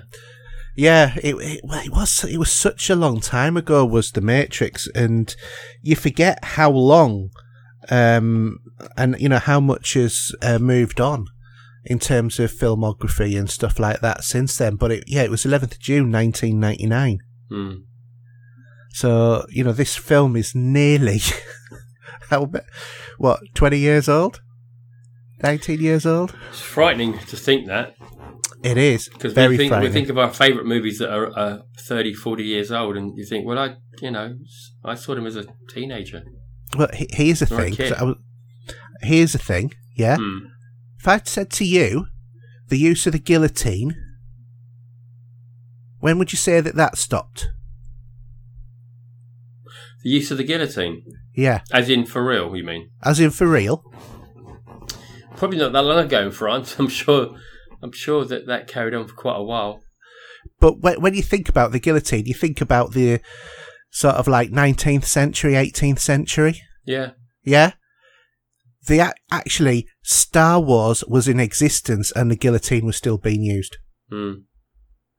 You know, so because the last time the guillotine was used was in 1977 after the release of Star Wars, and it was officially abolished in 1981. So there you go. so it's amazing Well- how time tricks you, isn't it, in terms of what, how, how you think about certain things. Well, it's it's funny because I when I watched um when I watched the Netflix what is it BBC show was it last week or the week before I don't know if I mentioned it which was based on Christie's life who's a serial killer in the UK Yeah. and it was played by the guy that did Tin Star Right. the uh the, the, the Sky show do you remember Um, I remember the name of the show, but I don't remember the show. so that was that was about a copper wasn't it in in Canada Right. English guy Okay. do you remember that one No. Anyway, he he played in uh, he plays Christie, and I keep thinking it was earlier than what it was because this was in the 1900s as such, and it was actually before the the Second World War. Hmm. Because then one of Christie's uh, one of the people he, he killed and buried in, in his house. This this girl he he got a boyfriend hung. And they were still they were hanging you know they were hanging in prisons then. Yeah. do you know what I mean? And you think God they should they should be carrying on to be honest. Might, might give us a bit of a space you know? Yeah. and I, I, was, I was watching it and I saw this hanging of this kid in, in this in this in this prison. I'm thinking Jesus you know something that was stopped quite you know. Mm. but it's just yeah it's just pretty amazing that things like that did you know they did exist I mean America's still got the death penalty I mean we don't want to get a bit political but you know Yeah. it's uh, it's a thing I don't know. I, I think that there are certain times when maybe the death penalty might be appropriate, to be honest. oh absolutely yeah yeah yeah um so anyway so you thought the Matrix did it look pretty cool yeah it was well, not at first, because I stuck the disc in into my player. Yeah, this is not going to be Xbox bashing before we start. I put it a- into a Blu-ray player into my UHD 4K Blu-ray player. Played it. Came on. Fine. And I was looking and I was thinking, is it me or is it like juttery? Because it was like um playing a bit, then there was like a real short pause and then it played a bit more. And you you know how when you're at the cinema and if they do, you know, a lot of movement, sometimes it can be, you know, jittery. Hmm. It was like that playing the, the disc, and I was thinking, what's going on? You know, this, and it also, I was looking, I was thinking, it looks okay quality, but it looks upscaled. Mm. And I was thinking, no, this, this is a, a rubbish thing. And I thought, I don't, I don't think that, I, I think there's something wrong here. So I decided to go to my uh, settings in my Blu-ray and check my firmware and downloaded the latest update. I always check that for for, for players Yeah, to be honest, I, I tend not to until I get to be to a problem. So, and I downloaded the latest uh, update. My God, what a difference! mm. Blu-ray, smooth as silk, absolutely smooth as silk. from the very start, and the visuals on it. This i this is it looks really, uh, really good. To be honest, um, absolutely stunning, and it is a true 4K movie as well. It's not, you know, upscaled from two 2K or anything like that. It's No, it's, 4K. I'm looking at the back of the box. It says here 2160 ultra high definition yeah, on the back of the box. What have you? I mean, I, I know you might not have a chance yet, but I do love sometimes. I do love a bit of good bit of extras on some my favourite films. Have you? Hmm. Is it the same ones before? I. I don't know to be honest because I haven't played the extras. yeah. So, uh, but I've just really enjoyed watching the film again because it's been, you know. It, do, do you ever get where there is a film that you love, so because you love it so much, you don't watch it all the time because you don't want it to be spoilt? Sometimes, I mean, to be honest, I mean, I love the movie Avatar, Yeah, and that is a long film. Especially if you go for the uh, the, the director's cut, you know. yeah. And I watched that once in a well, once in a really blue moon. Hmm. But actually, I could do the 4K version of that. Would be pretty cool.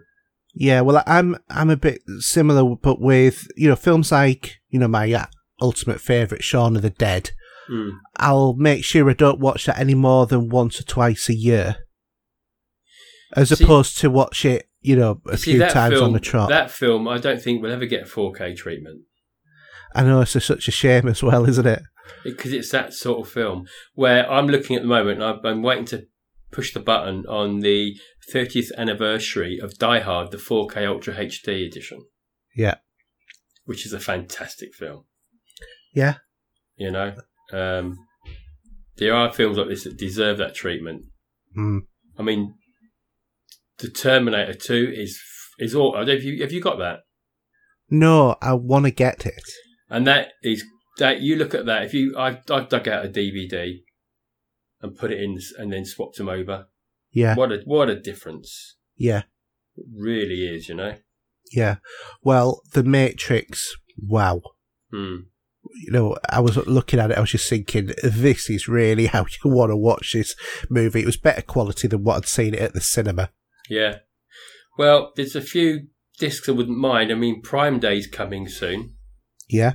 so I have to keep an eye on July the sixteenth to see if anything's available. Hmm. I doubt there will be. 2001, 'cause Yeah, Cause that was in my top 10.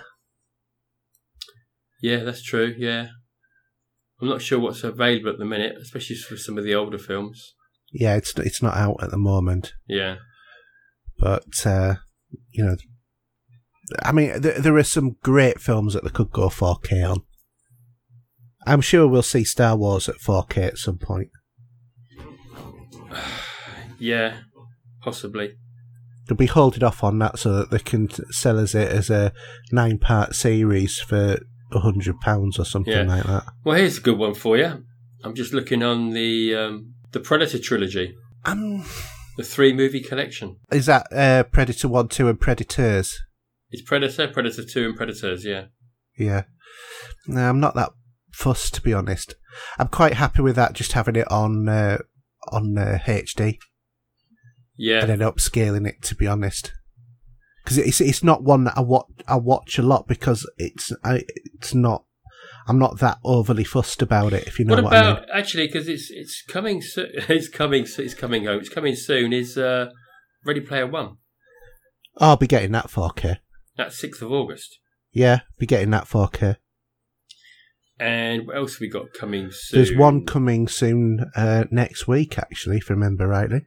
I tell you what would be nice, but it's forty quid, and that's the Dark Knight trilogy. Yeah, I'm waiting for that to uh, drop because it will ultimately drop, Yeah, but it's just waiting for it to happen. yeah. Do you know what? That is a lovely collection. Just looking at the back of the box there. Mm. Um, oh boy, yes. But that's not bad price. If you think about it, you've got three movies. So you're talking about 12, 13 quid each. yeah, when, when you break it down like that. Um, also, Tomb Raider's next week. Do you know what? I've heard a bit of a bad feedback on that movie. It's all right. It's all right. It's it's not my favourite, but I tell you what else is coming out on the 6th of August, actually, is the first Predator on its own. mm, Now that's worth going for. mm, Anything with Again, Arnold like you anything, not- with, anything with Arnold Schwarzenegger in it. no, I'm I'm not that particularly that bothered. In a matter of fact, when you actually look at the Blu-ray releases for August, it's quite slim pickings. To be Hmm. honest, there's only well, in a matter of fact, there's for the whole month there is what is normally released in in a week. So you got Rampage on the 20th. How about that one? Yeah, that that was a fun switch your brain off and uh, just go along with the fro- the flow. Hmm. Yeah. But you see, I mean, you got the dress. Obviously, you talk about Jurassic Park. The Jurassic Park trilogy is 50 quid. Yeah, That's for going for three movies. And Terminator 2 at the moment is 16.94. Get it while it's hot. mm.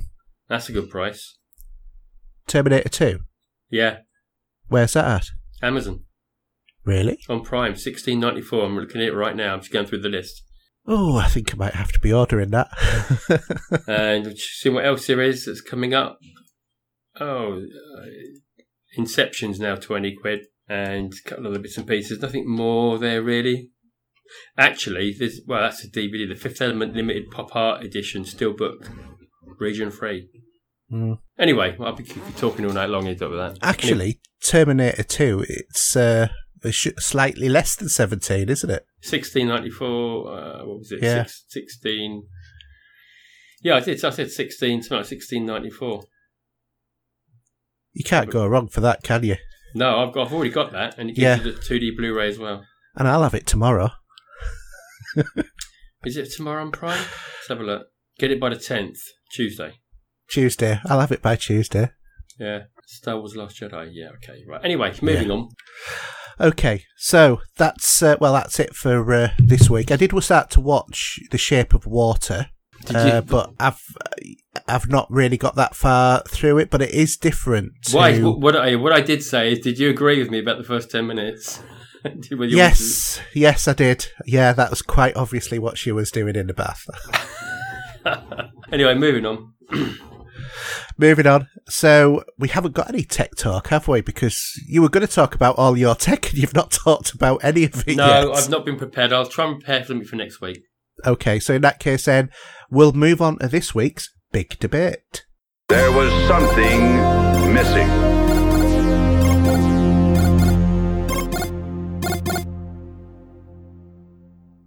Okay, so this week we asked you what it was that you wanted us to talk about for the big debate, and we gave you three options.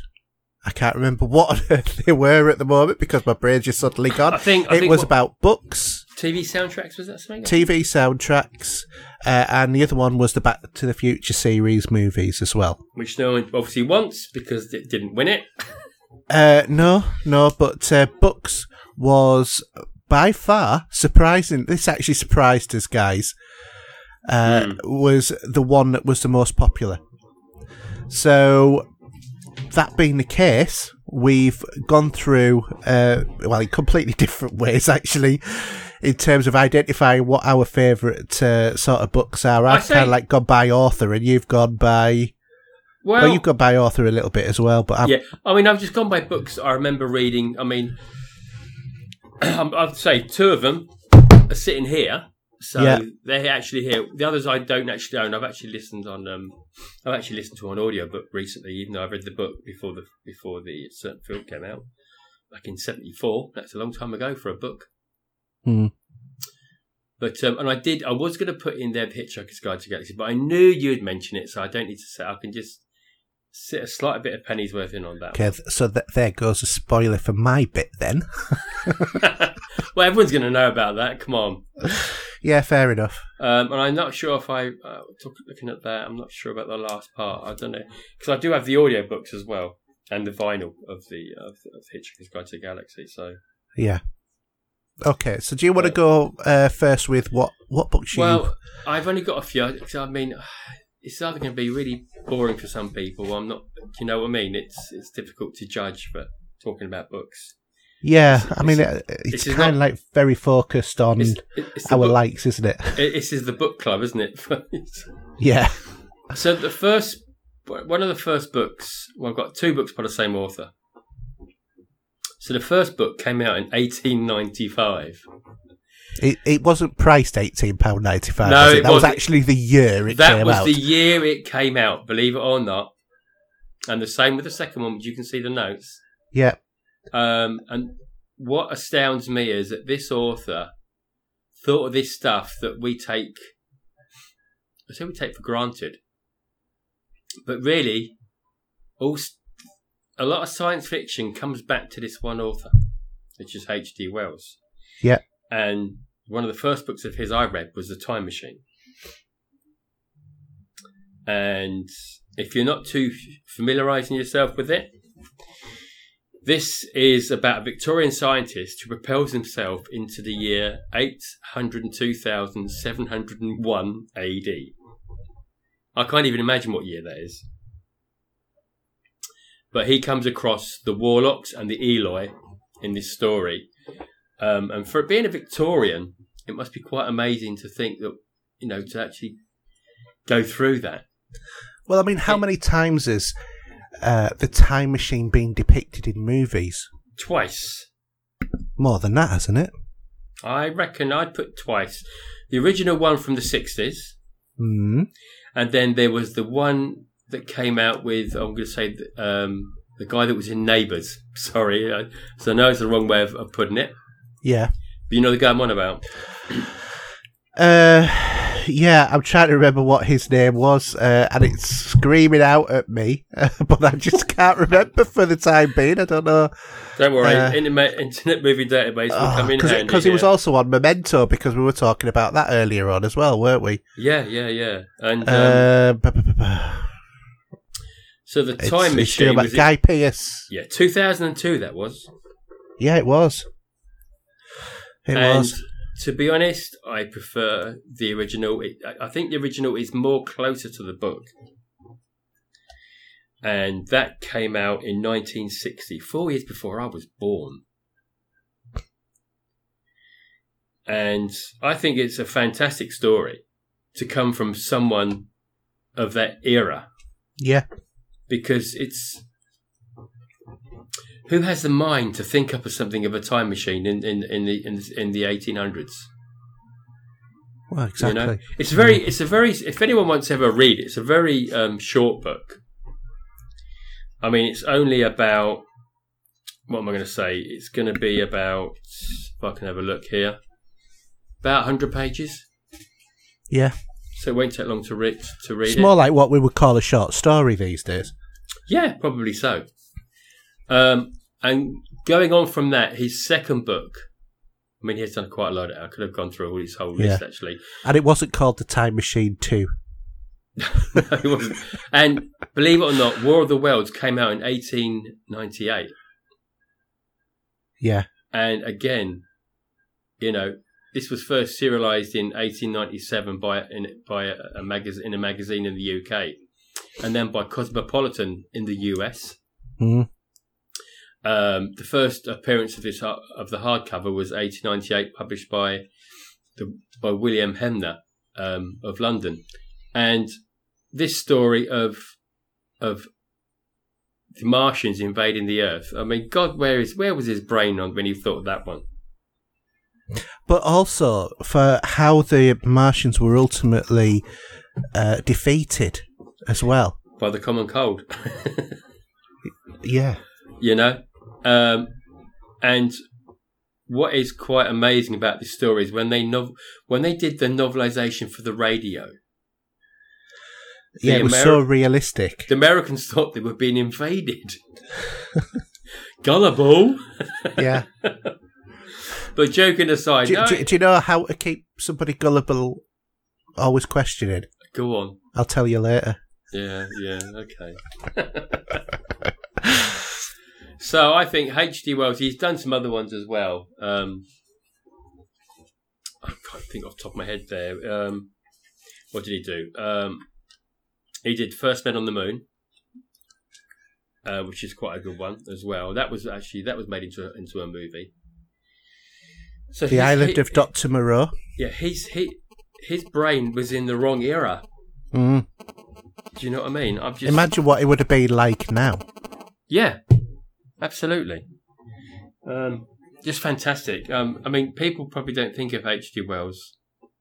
Well, a lot of people won't know who he is, maybe, but a lot of stuff that you you you, you watch today all stems back to him. Mm. Even ironically, Back to the Future. Yeah, know? well, it's referenced, isn't it? Him and Jules Verne are both referenced in uh, Back to the Future. in the third one. Yeah, because Jules Verne did Journey to the Centre of the Earth, 20,000 Leagues Under the Sea, Around the World in 80 Days, Yeah, and From the Moon, uh, From the Earth to the Moon. Yeah, and you know there there's some classic books there to read if you if you if you want to try and delve into some old sci-fi. Yeah. You know, um, moving swiftly on. When I was how old would I have been? I would have been. You think about it, 10. eleven even maybe. When I read a book in 1974 that was a bestseller for 44 weeks, and that was Peter Benchley's Jaws. And we all know where this where this went to and what it's done in in cinema history. Um, but I read this before. I, I don't know what am I doing, eleven year old kid reading books about sharks. But I was fascinated by sharks as a kid. But the the, the original book was fantastic. I do own that on on Amazon with uh, the uh, audio book, Yeah. which is a great listen. Listen On. Audible. Yeah, it's on there and it's well worth it, well worth listening to because it's nothing like the well. Say they took a large chunk of the book out of the film. Um, ironically, Steven Spielberg wanted the shark to win, but that never happened, as we're well aware. Yeah. Um, yeah, just another another fantastic book, and uh, a little uh, nod to that that Peter Benchley was in Jaws, Hmm. and he was the uh, the guy on the beach doing the uh, interview. If you remember the scene with all the on the beach before the shark, where the Oh, fake yeah. shark came up. So yeah, he was on that as well. Hmm. So yeah, another another another I say a fantastic novel which to stay nearly a- for nearly a year as a bestseller. There's not I don't think there's many books these days that can do that No. because I think books books I think they do they come and go as much as movies do. Mm. They'll have their moment in, in, in the charts.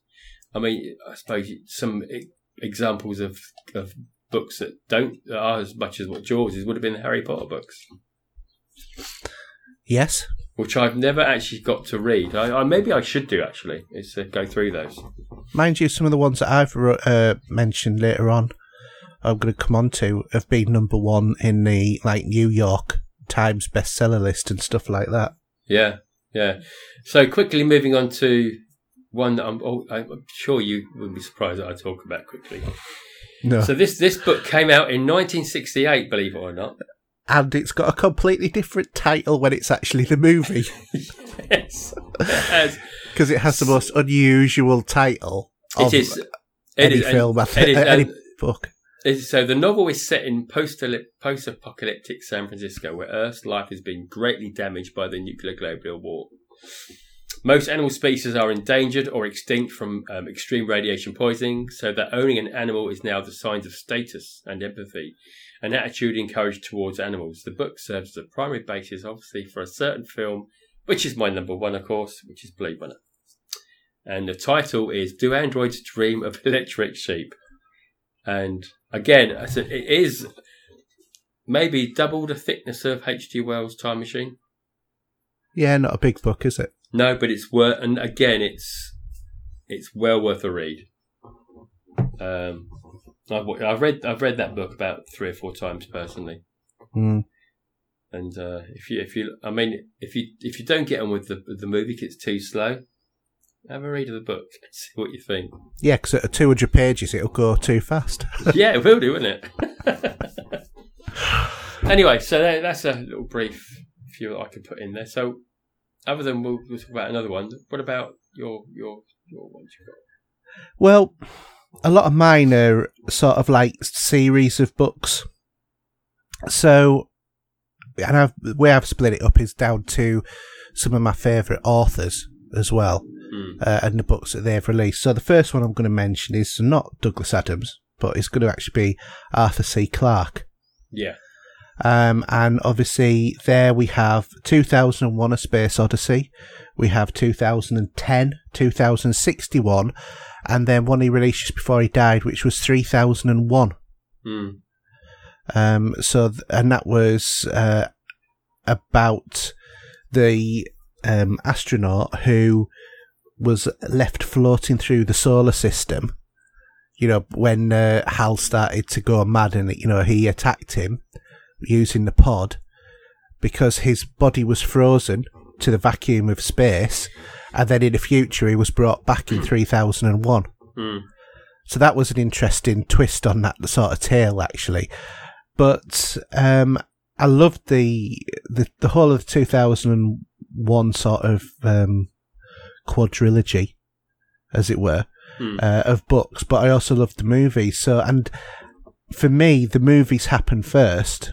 And bearing in mind, you know, it's it's like you know what kids are like. They need lots of um, stimulus, don't they? Especially modern day kids. You know, they need they, they look at the old Star Wars and think it's rubbish in comparison to the prequels because there's more action going on.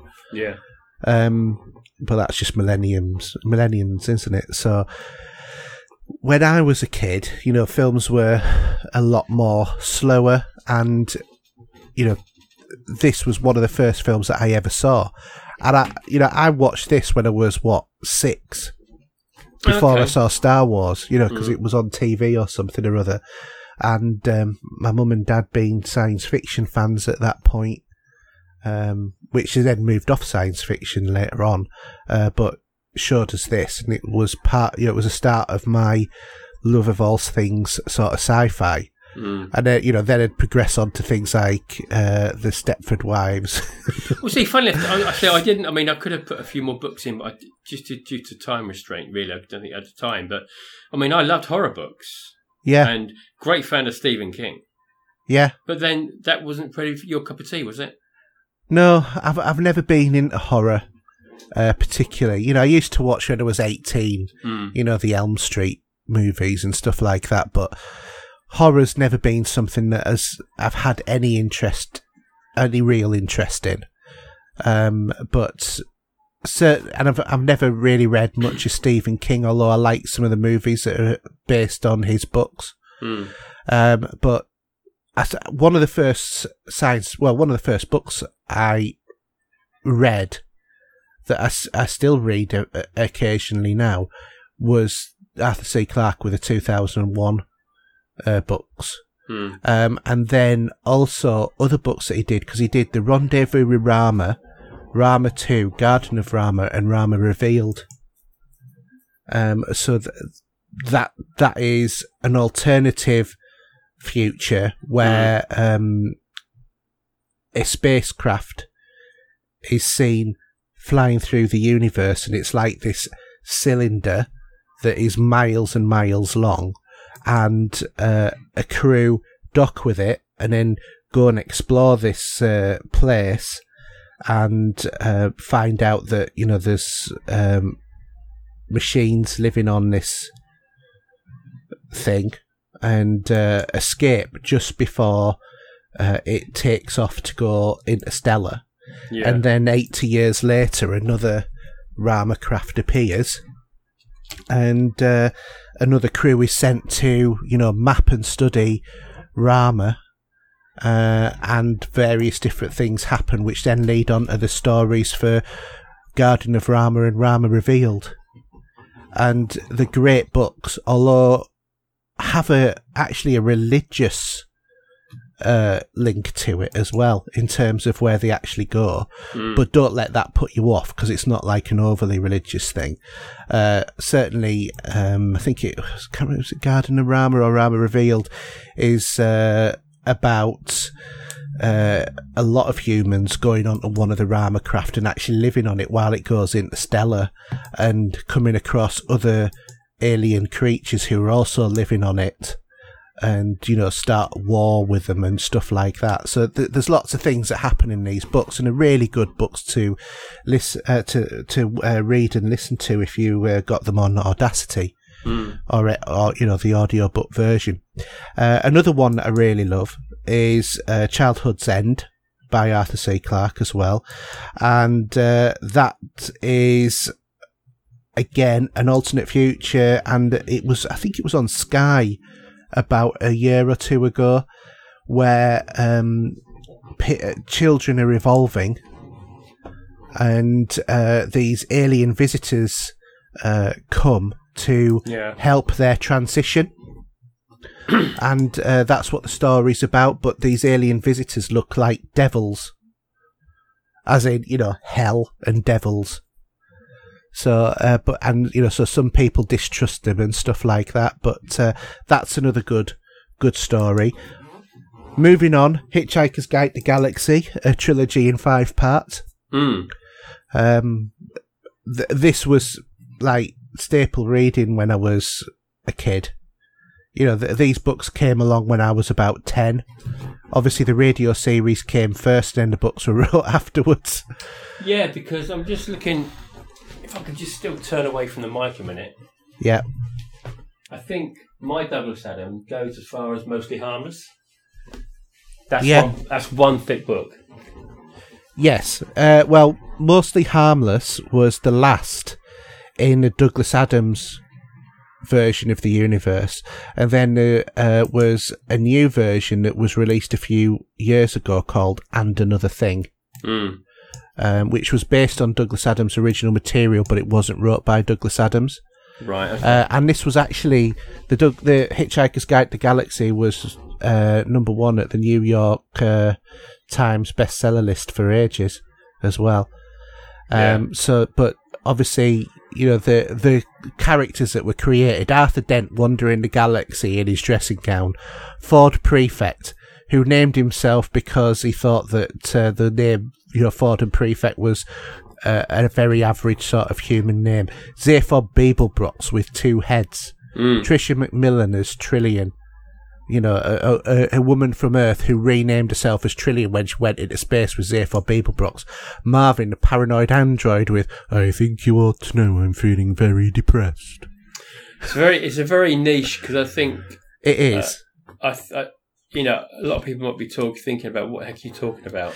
it's a sci-fi comedy, and it's includes time travel and all of those sort of, you know, uh, things that you would get in standard, you know, in, in various different forms of science fiction. I mean, the amount of times that they go back and forward in time on it. I mean, you know, there's the Big Bang Burger Bar at the beginning of time, and you know, the second book, the restaurant at the end of the universe.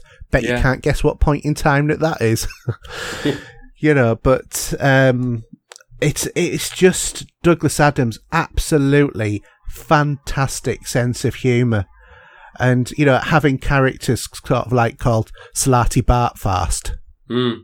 who, you know, because the story is about them finding the planet of Magrathea, which the Magratheans, who lived thousands of years previously and gone into hypersleep, used to build planets for rich people, and the Earth was a planet that was built for mice to answer the ultimate question of life, the universe, and everything, which the answer was 42.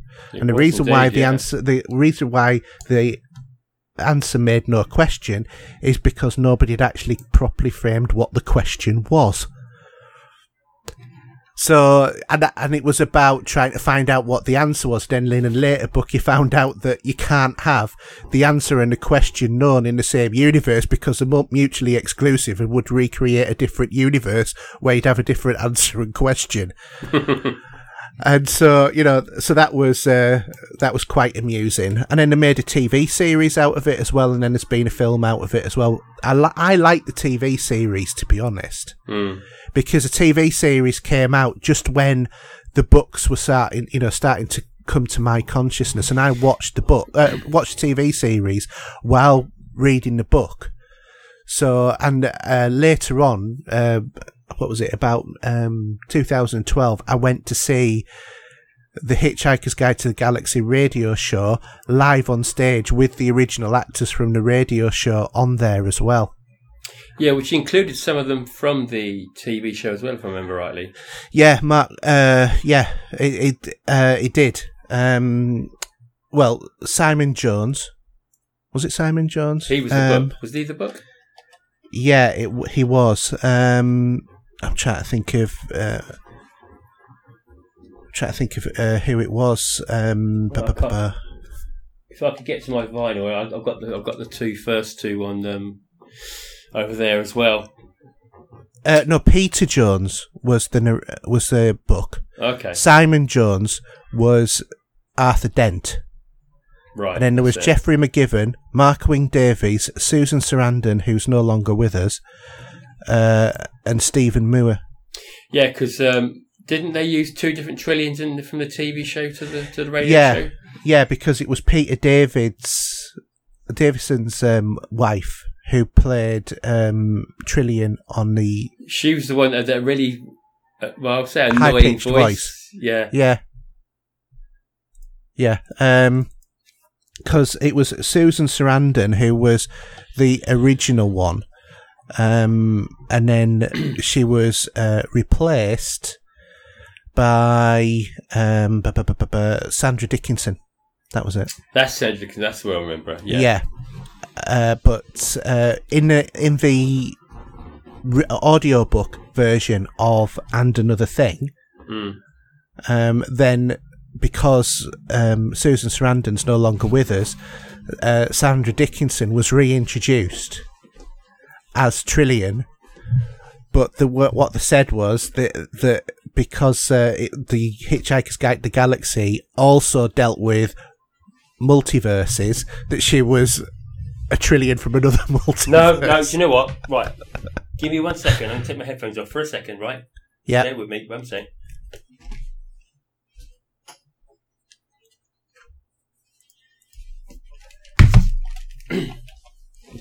this is live radio going wrong, but never mind. so for me, right, I get confused.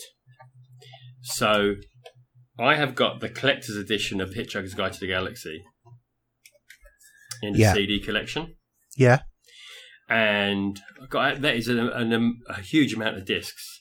It is because you've got the primary, secondary, tertiary, quandary, and quintessential phase in that. Yeah, but also secondary to that, I've got two other CDs, Yeah, which will be the books. which is the which is the quandary phase and the quintessential phase. Yeah, but yeah, so you've you've got the same thing twice in it because if you've got the complete collection, then that Because will, I don't think that's be actually there. because the the quintessential is mostly harmless, Yeah, and the quandary phase Is is so long and thanks for all the with fish. and they're separate to the other one. Okay, Like- so the so the the collection that you've got's up to Life of the Universe and everything, which was the third book. I think it is, yeah. When I Yeah. have a look at the CDs, um, but they're fantastic, really good. If you're on a long journey, you know, like we listen to Ready Player One, Yeah. I can listen to these CDs exactly the same way. Oh, that's what I do as well. If I'm on a long journey, it's nothing better than sticking on a bit of Hitchhiker's Guide and going off somewhere and listening to that. Yeah. it's just it's just so entertaining, and it's uh, it's it's the mind of Douglas Adams in when he's. Uh, you know, when they're on uh, one of the planets, and it's about the, um, the about shoes, and about the fact that one layer of you know when, when they're doing archaeology, Mm. in terms of the planet is about the shoe layer where this whole society kind of imploded because the only thing that they sold was shoes and everybody starved to death. you know, so, it's it's, it's say if you've got a good bit of time, because the eight CDs in the in the box that I've got, that's a running time of seven hours forty minutes, just for that. that's so- not that long though, all things considered. No, I, th- I, th- I think that each phase is somewhere about three or four hours. Yeah, it's a bit. I, sometimes it gets because the way it, the way it works, it gets a little bit blended into each other. I think. It, it does get a bit repetitive in a couple of places as well. But there's like, uh, you know, one of the things I love is Agrajag as a character. Mm. So Agra- Agrajag is a entity that keeps getting recreated, reincarnated as a different thing. Yeah, so he starts off as a fly in prehistoric Earth. Yeah. Um, oh no, sorry, he starts off as a rabbit in prehistoric Earth. So what happens is Arthur Dent is stranded in prehistoric Earth, so he kills him uh, that's- uh, as a as a rabbit, and then cooks and eats him, but makes his skin into a bag, and then Agrajag gets reincarnated as a fly, to which then Arthur Dent squashes him with the bag of his skin, or swats him, and then something else happens. So then he gets reincarnated as a cow, which um, Arthur Dent then kills and eats. because it gets a bit bizarre when they, they get back because what they're doing they get on they get on they go they're on a mission on a on a space station but they land on prehistoric Earth yeah. at the start of the Earth's life if you with me Well, that was with the, that was the Golgafrinchans, wasn't it? yeah Yeah. and you know then obviously there there was a point there that um that Arthur Dent had a bit of a falling out with Ford for a while so they had separate caves yes. Yeah. And I found Slartibartfast's signature on the uh, on the coast. you know uh, they are fantastic you have to read. The, you have to read the books to understand the humour in it, but it is it is really very funny. And then he introduces uh, new things. I mean, it's it's like just even some of the quotes because the, where the way that the book goes is you're reading it, and then it'll start to go into a description from the Hitchhiker's Guide to the Galaxy, which is a book. Okay, so it's an electronic book, and bear in mind, this is going back to the 70s when there weren't, wasn't such a thing as an electronic book, but Douglas Adams had thought of this. Um, and basically, the Hitchhiker's Guide is um, a cheap guide to the universe for people to be able to hitchhike across the universe and understand what to do. So it's like things like, you know, um, about why a towel is so useful. And, you know, how, you know, because, like, you know, you're a really hoopy frood dude who really knows where his towel is.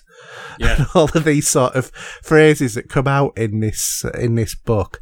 Uh, but the, the story sometimes it keeps going on to specific kind of things, like, for example, uh, talking about what a babel fish is.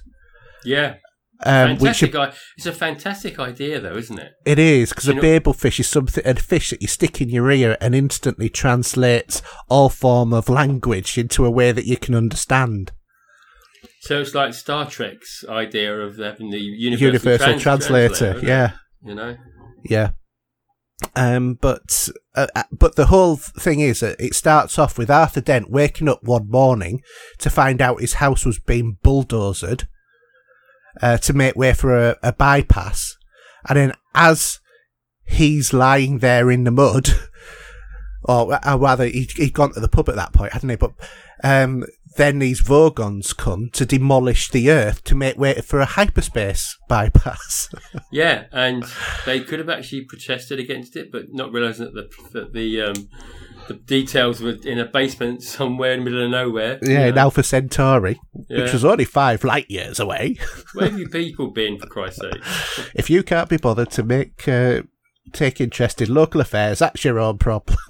But it's quite funny because I, I when they went from this to the film, I think they got, even though some of it wasn't quite right, they did get the um, the Vogons pretty much spot on. I thought. Uh, the Vogons, yeah, but I, th- I think where they went wrong in a lot of the film is they took it too far away from the actual source material. I mean, it's like the bit I was saying before about the uh, you know Arthur Dent being in front of the bulldozer, and Yeah. he's he's laying in front of a bulldozer to stop the council from knocking down his house, and there's a guy called Prosser who's in charge of knocking down his house, and then his friend Ford Prefect turns up and actually argues with this Prosser to say, well, you don't, you know, are you happy that he's going to stay there all day? Yes, we are. Well, you don't actually need him to stay there all day. So can we nip off to the pub and we'll cover for you later on and you can do the same sort of thing? And he has this argument with this bloke and then he ends up laying in front of the bulldozer to take Arthur's Yeah. place. Well, I think it's, it's it's no disrespect to have an American put a film out, if you know what I mean. yeah. But it, it's very British. They did try to keep it that way. Yeah. But I, I enjoyed it, but I'd say the radio show's a damn sight better. Yeah. Yeah, I, I do. I think the, the radio show, well, that was the original source material as well. And Yeah. that, that was really good. Yeah, and I'm glad I do. I say I do have the original. I've got I've got the radio show in this form, and I've got some of it in vinyl as well. So I've got Well, what what I've actually got is the audio recording from the show that I went to see yeah. live 'cause on didn't stage. you email me that? If I remember, I have to have a look for no, no, no, I didn't. I thought you did. No, I'm sure you did. no, You no. I, th- I, th- I was I was gonna uh, send it to you, but I don't think I did. But it's it's a great, absolute great thing. I mean, obviously, you, you know, you could only get that if you were actually at the show.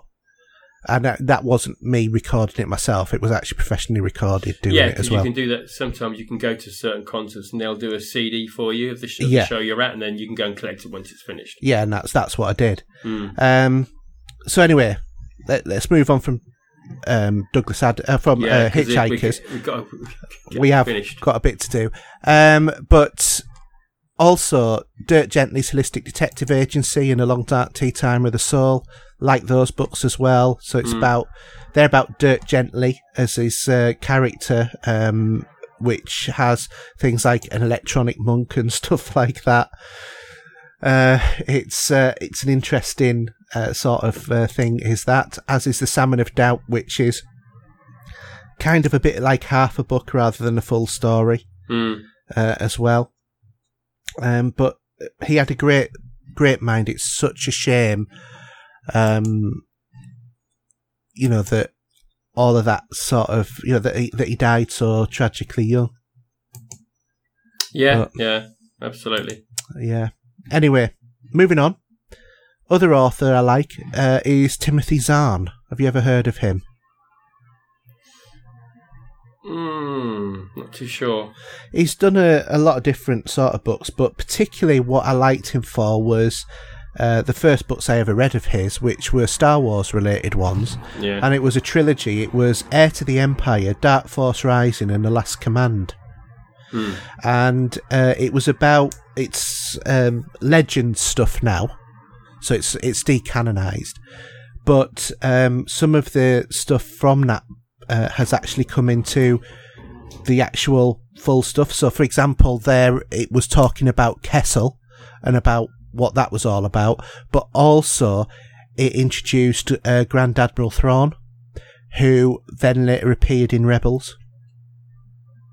Oh, okay, okay. Yeah, so um, and I have a feeling that we're going to see him in one of the Star Wars stories at some point as well. To be honest, but um, absolutely, if you like Star Wars books and you're not bothered about whether or not they're classified as canon now, because they were proper canon until Disney took over, and then Disney went through a lot of the canon material and decanonized it.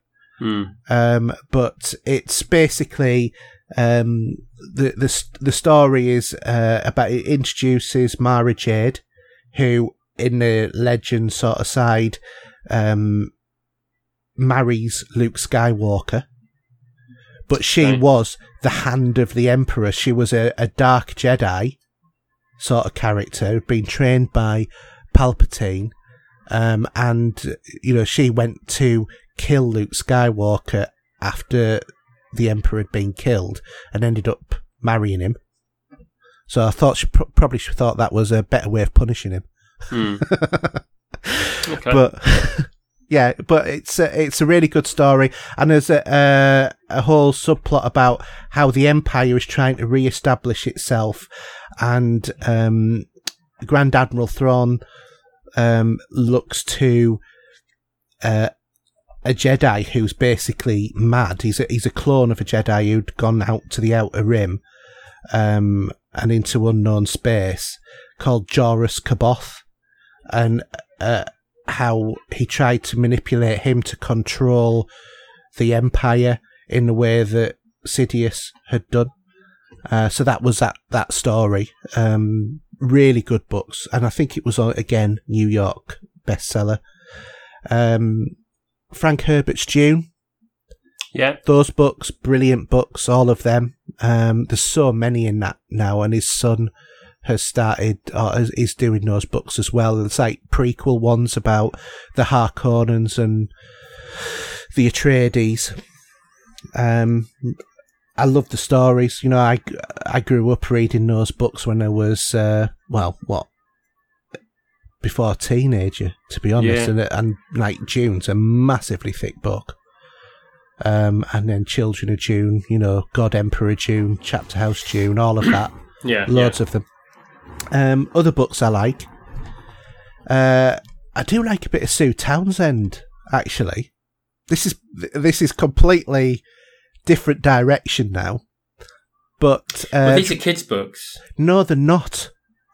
No, the first one is the Secret Life, uh, Secret Diary of Adrian Mole, age age thirteen and three quarters, is a kids' book. Hmm. But and so is the Growing Pains of Adrian Mole, and I grew up on that, and I remember watching the TV series of it This as well. This is where we are apart now because, yeah, okay, Yeah. I do. I'm aware of I'm much aware of it, but it just wasn't my thing. yeah, but I was probably too young, too older to appreciate it as as kids would. Probably, but this was the sort of stuff we'd read in English literature and stuff like that as well at school. But then she continued to make them, but made them with a, a adult audience who grew up with those books. So there's uh, Adrian Mole, The Wilderness Years, The Cappuccino Years, and The Prostate Years. So Adrian Mole as a character is kind of like basically grew up with me, if you see what I mean Hmm. um, and it's just really uh, sort of you know the, good books. If if you were into the original material as a kid, how it's you know matured, to be honest, and and I've really quite enjoyed. It's it's just a different sort of slant, or you know than the normal sci-fi stuff that I Mm. would normally Yeah, yeah. read, or you know if I another book that I've not put on the list, but you know like um, a brief history of time by Stephen Hawking as Well, well. be you all know. night. That's why I only chose a few books. To be honest, I chose right. three books because it was, it's, it's. I mean, I could go on about Stephen King. I could be probably going about quite a few other authors Yeah, uh, as well. But it's yeah, it's not easy. it isn't. No, I mean I- I've little ones. I'll I'll just very quickly brief skip the last one. So uh, Bram Stoker's Dracula. I've read that. Yeah, that's a good book, uh, especially for its age. Um, I quite. I don't know whether or not you've read it. One that you'll probably enjoy. William Shatner's Get a Life. I think I might have listened to that one. Yeah, it's it's really good because it's about how he moved from having this view of Star Trek fans of you know Get a Life I think he regretted it though, coming into the book, didn't he? If I remember yeah, rightly. he did. Yeah, uh, it was about how he'd transitioned, and he was telling stories about how he'd met uh, one uh, girl who had bipolar disorder, and what she w- did was she would assume either a Kirk or a Spock persona, depend upon her circumstances of what sort of skills that she needed to develop. Yeah. So you know, if she if she needed to be cool, calm, and collected, she'd be Spock, and if she needed to be all emotional, she'd be Kirk. So it that was quite, you know, it was it was really he, he gave some very interesting accounts and about how he'd moved from being a you're pathetic, but you know this is a TV series and whatever to You need actually- to read Leonard actually, or if not, listen. If not, read it. Get it on audio yeah, I, I want to actually. because it's very I've I've, I've watched um well, I've watched the uh, the movie of it. No, it's not really a movie. It's not, it's, it's I mean it. The, the, Well, it's a documentary, isn't it? the documentary was was only his son's um, stuff Yeah. doing. But if you listen to the book, the book is is their life and they're coming together and how they've been together all the time till till till till um, till Leonard Nimoy died. And Yeah, there's a lot of stuff in there I didn't even know about. I might, I might uh, get the uh, The, um, the audio, book's book of brilliant. It is really good. Yeah. Uh, so last two, Imzadi by Peter David, next generation novel. Uh, that explored the relationship of uh, Riker and Troi, which was Yeah, I, quite know, good. I think I only listened. I, the books, the only books I, I read at the time was more to do with the original series. I Yeah. never really got into. I think because obviously that was my first. You know, um, next gen was was second to origin, the original series. But Well, it is it is for me to be honest, but you know, I, I got into I- those books. I mean, DC Yeah. Fontana books and stuff like that. Yeah, you know. DC Fontana, especially with the some of the- say the original series stuff that she did. Yeah, it's a lot of those books. and Diane Duane as well. Yeah, But I quite liked her doing the Next Generation Dark Mirror because I loved the Dark Mirror universe. Hmm. So yeah, so th- there are a few of uh, my books as well. I I did used to read quite a lot of books. I don't have the time nowadays, but there you go. No, I think I I think I used to read a few books more when I when the, when I saw a movie as a kid. I think I would read the novelization version of it as well. I wasn't quite like that, but if it was, you know, certain franchises or whatever, I would absorb everything. But I did use, I used to read loads of the original next, uh, uh, the original series Star Trek. Hmm. You know, and I've still got them actually in my loft at my mum's house. Um, you know, all of the old books with, you know, the covers and whatever. Yeah, I've got a lot of Doctor Who novels as well. Yeah, I've got a few of them. Who knows? I'm, I'm not really that bothered about. I've never been that bothered about Doctor Who, to be fair. Hmm. And I've got a lot of football books as well. I definitely don't have any of them. but it depends what you call books. Because I've got I've got a lot of. I've just turned around to have a look at some of them there. I've got a lot of uh, reference books for Star Trek, especially. Mm, You know, there's quite a few there. Sits there. yeah. There you go. Okay. So there you go. That's a few of our favourite books. Now then, when we wake up again. Yeah. Bet you're really glad that you asked us now, aren't you? Before we move on, I, I, we haven't had a chance to really talk about this other than a bit of messaging, but one of the things that we were talking about was maybe doing something slightly different on a future debate and actually putting it open to you guys to have a Room 101 session where you tell us what you want to go in Room 101 and we decide whether or not it should go in. I wonder if we could to make this one last is whether or not to have. If depends how many we can get. Where we could have have a debate with four. Yeah. Then we could have one that goes through, and then have another four the week after that. Depending on how many people are interested in doing it, because we could we could have like you know it could be quite a few people that could have their you know few pet hates Well, what what we could do is if we did four, we could say we had to keep two and put two in. or something like that. Yeah, it's very Yeah, similar. so- so- very similar like to the way the, the way the show works, where they have four guests. Yeah, and out of all, uh, they'll have the four guests will have say four each, for example, hmm and we can and we can then say which ones and say who out of that that four people is the winner yeah, as well. Maybe see how see how see how much feedback we get back on it. Yeah. So let us know if you like the idea of uh, the room one hundred one sort of thing, because obviously we want to make it interactive and include you guys in as much as we can, and obviously. The debate way that we do it at the moment is one way. This was just another way of an idea that I came up with that maybe uh, I thought might be an interesting and fun thing to do. So, with that, we'll move on to your listener questions. John, what's happening to us? Okay, listener question time, and as normal, we have Mark kicking us off with How does your game completion rate compare now with the previous console generation? So, Steve, how's it comparing?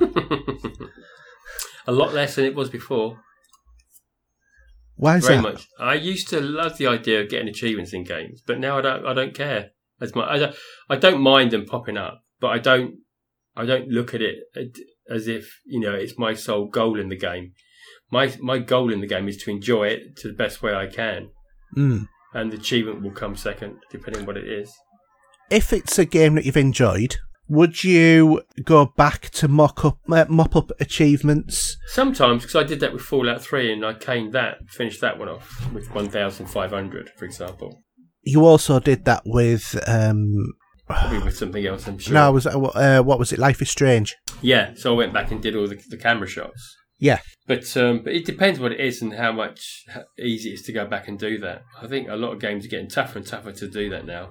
yeah. Ga- games tend to fall in one of two ways: either it's very sort of linear and you can't go back, or you you can very easily go back and just mop up the last bits of achievements. Mm, that's right. Yeah. Yeah, I mean games like, for example, Detroit Most Human, you can go back, but you'd have to do so many different variations of each level. You'd be there forever. Yeah, no. Some games, it, it. some games it works well. Some games it probably doesn't. Mm. But platinum in games, I haven't even done one yet, so I'm not even bothered to be honest. Yeah. I could find, I forgot, I could find an easy one just to get one, but I, you know, I can't be asked. Yeah. I have to admit, for me, being an achievement whore, as the, as the term you You are, telling me, yeah, you are, yeah, you are. Yeah, but I, I would. I used to play games for well, literally for an achievement. So you know, I, I, I might even if my brother-in-law had a game and he said, "Oh, you know, I don't like the game, but." There's a couple of easy achievements. I borrow it off him and then just do the easy achievements and give him the disc back, Mm, sort of thing. So consequently, my completion rate used to be pretty dire. mm. But today, nowadays, as I said earlier on, I've completed 31 games this year so far, and that's either 1K platinum or at least completed the story. You know, and 19 of them are absolute complete completions. Mm. So I would say, if anything, the last year I've probably worked harder at actually completing games than any other time But that does I've that had a take the, console. does that just does that take the enjoyment away because you're concentrating so much on these achievements? I think you can lose No, how much you're playing the game and how much you can enjoy it. no, I don't, because sometimes that going for an achievement makes you play a game in a different way. It Mm, makes you try something different in in it. You know, I, if to be honest, I, I can't I can't really be bothered with games with heavy collections. The or the one that always comes to mind is collecting a hundred feathers. Mm. you know, I mean, I did it, but you know, now I've got Assassin's Creed Two I think I'd put I think I'd put the orbs in Crackdown ab- above that because I did that one. But or, or the orbs in um, Saints Row Five mm, or Four. Uh, that that was pretty similar as well. It's not there isn't a Saints Row Five for Saints Row Four. Yeah, I, I was. I'm, I'm not really into doing that sort of thing. I mean, a friend of mine, he completed Just Cause Two, and there's over two thousand collectibles in that, and he, you know, one K'd it. And in order to 1K you had to get every collectible. I could not be bothered. I mean, that is, you know, for me, that would be, I have no money to buy any other games. Well, it's just that if you really love the game, then why not? I suppose. Yeah, but there's really love in the game, and then there's that that that to me feels a bit more like obsessive compulsive disorder. To be honest, Well, come on, you like that sometimes, aren't you? Yeah, I am. I can be obsessive compulsive about about some achievements, but not when it's confronted with two thousand. Mm. I mean, it's like I was playing Jak 2 or 3 the other day, the PlayStation. Yeah, because I do Mm. play games that I don't talk about actually as well. And there was one bit where I would have had to have done something about a hundred times to to actually complete it, and it would have taken me about an hour and a half. And I thought, I'm not going to bother with that. So that means I'll never platinum that game Mm. but I thought I can't be bothered to to go and do that. To you know, to be honest, so you know, my completion rate is significantly lower. You know, well, it's not significant; it's about eighty six percent, but yeah. um, but the story's complete. You know, because it was a it was an optional sort of uh, objective.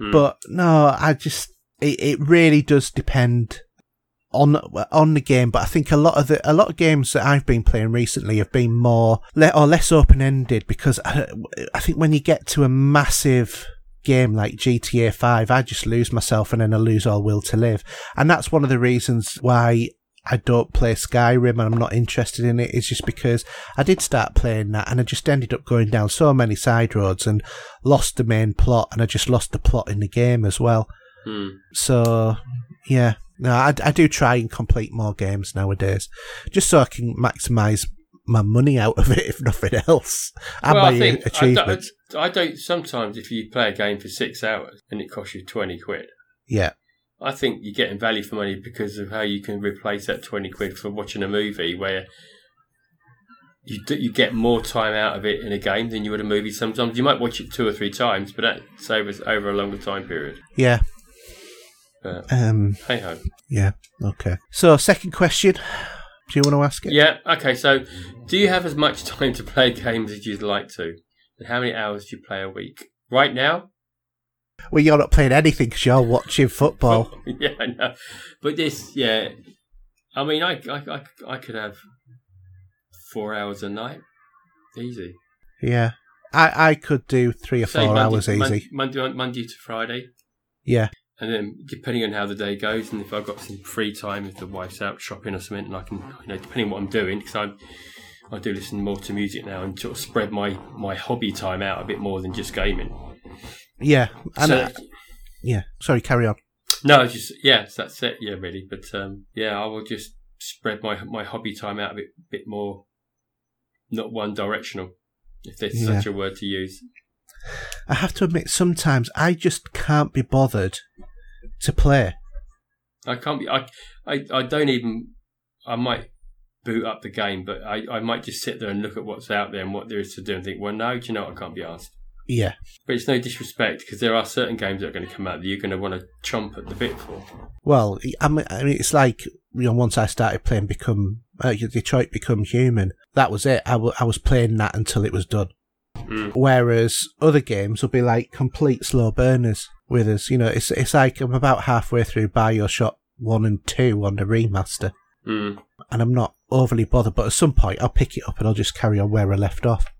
But you, you know, you know, you get that that sort of like that Gandalf moment. I have no recollection of this place. Because sometimes I'm, in- I'm in the middle of a game and I'm thinking, I don't remember ever getting here.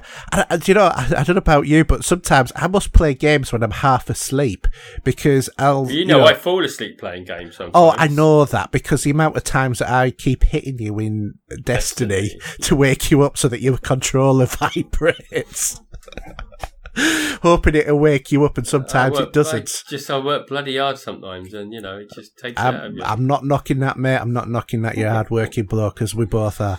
But it's ju- it's just sometimes you, you know I don't know if you've ever had this experience where you're playing a game and then you sort of like drift off, and then when you wake up, either because of a lack of activity, your controller's gone off and the game's shut down, or you've you know you save the game when you wake up without considering where you are, and then switch it off, and then you switch the game on the next day, and you think, I don't remember any of this. Which, like, I'd get the missus and we'd be watching something on Netflix. She'd nod off. Yeah. And I'd, I'll turn it off and start playing a game or something. Then she'd go back to it and say, well, I don't remember this bit. I said, yeah, because you fell asleep. Mm. you know, same thing. Yeah, yeah. So, next question then: Lost or Yeah. Heroes? That's a difficult debate, to be honest, but I'm going to say Heroes. I'm gonna say Lost. I'll have, I'll have both shows, actually, to Ah. be honest. I do, but the, I- I definitely, if I had to stick one in room 101 and keep the other, it would be I'd keep Lost. I You- love you- that show. You would, you would stay lost rather than. Yeah, I I love that show. I absolutely loved Lost as a TV series. I think I- it was a, such a shame when it ended. Well, there's, there's a debate in itself if we're ever going to go down that route, but. Well, I'd I'd love to do a show on Lost. We have to go back. uh, it was a great show. It was. Hmm. Okay, Oliver Brooks. Is it coming home?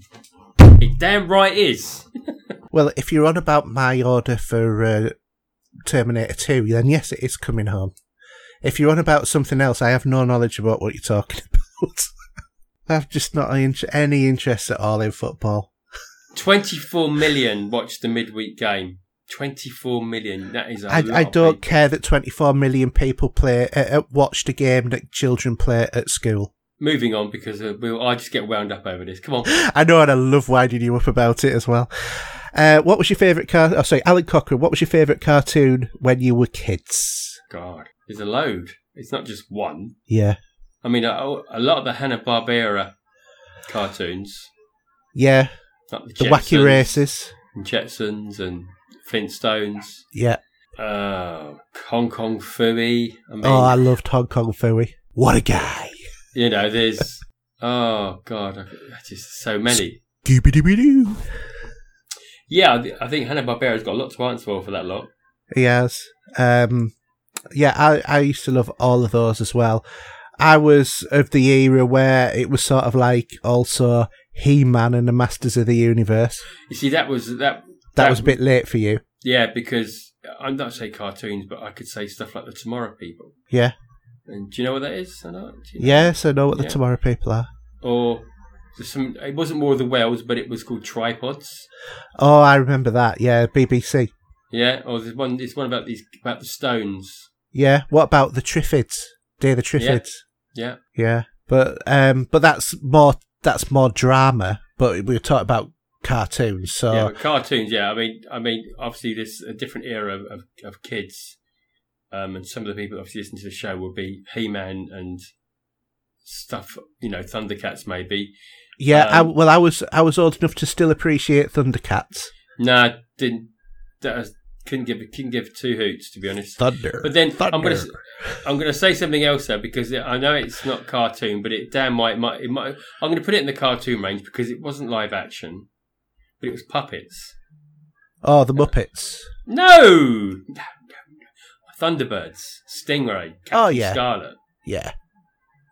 And by the way, just to let you know, because I've listened to the first, th- well, the first two shows. There's a Gerry Anderson podcast now. Okay, I'm gonna have to listen to that as well. But yeah, no, I used to love that. You know, because although Jamie Anderson's on that, and he's some, he's had a good couple of it.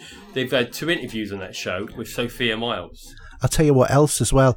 You want to get on Facebook and look up the Space 1999 group.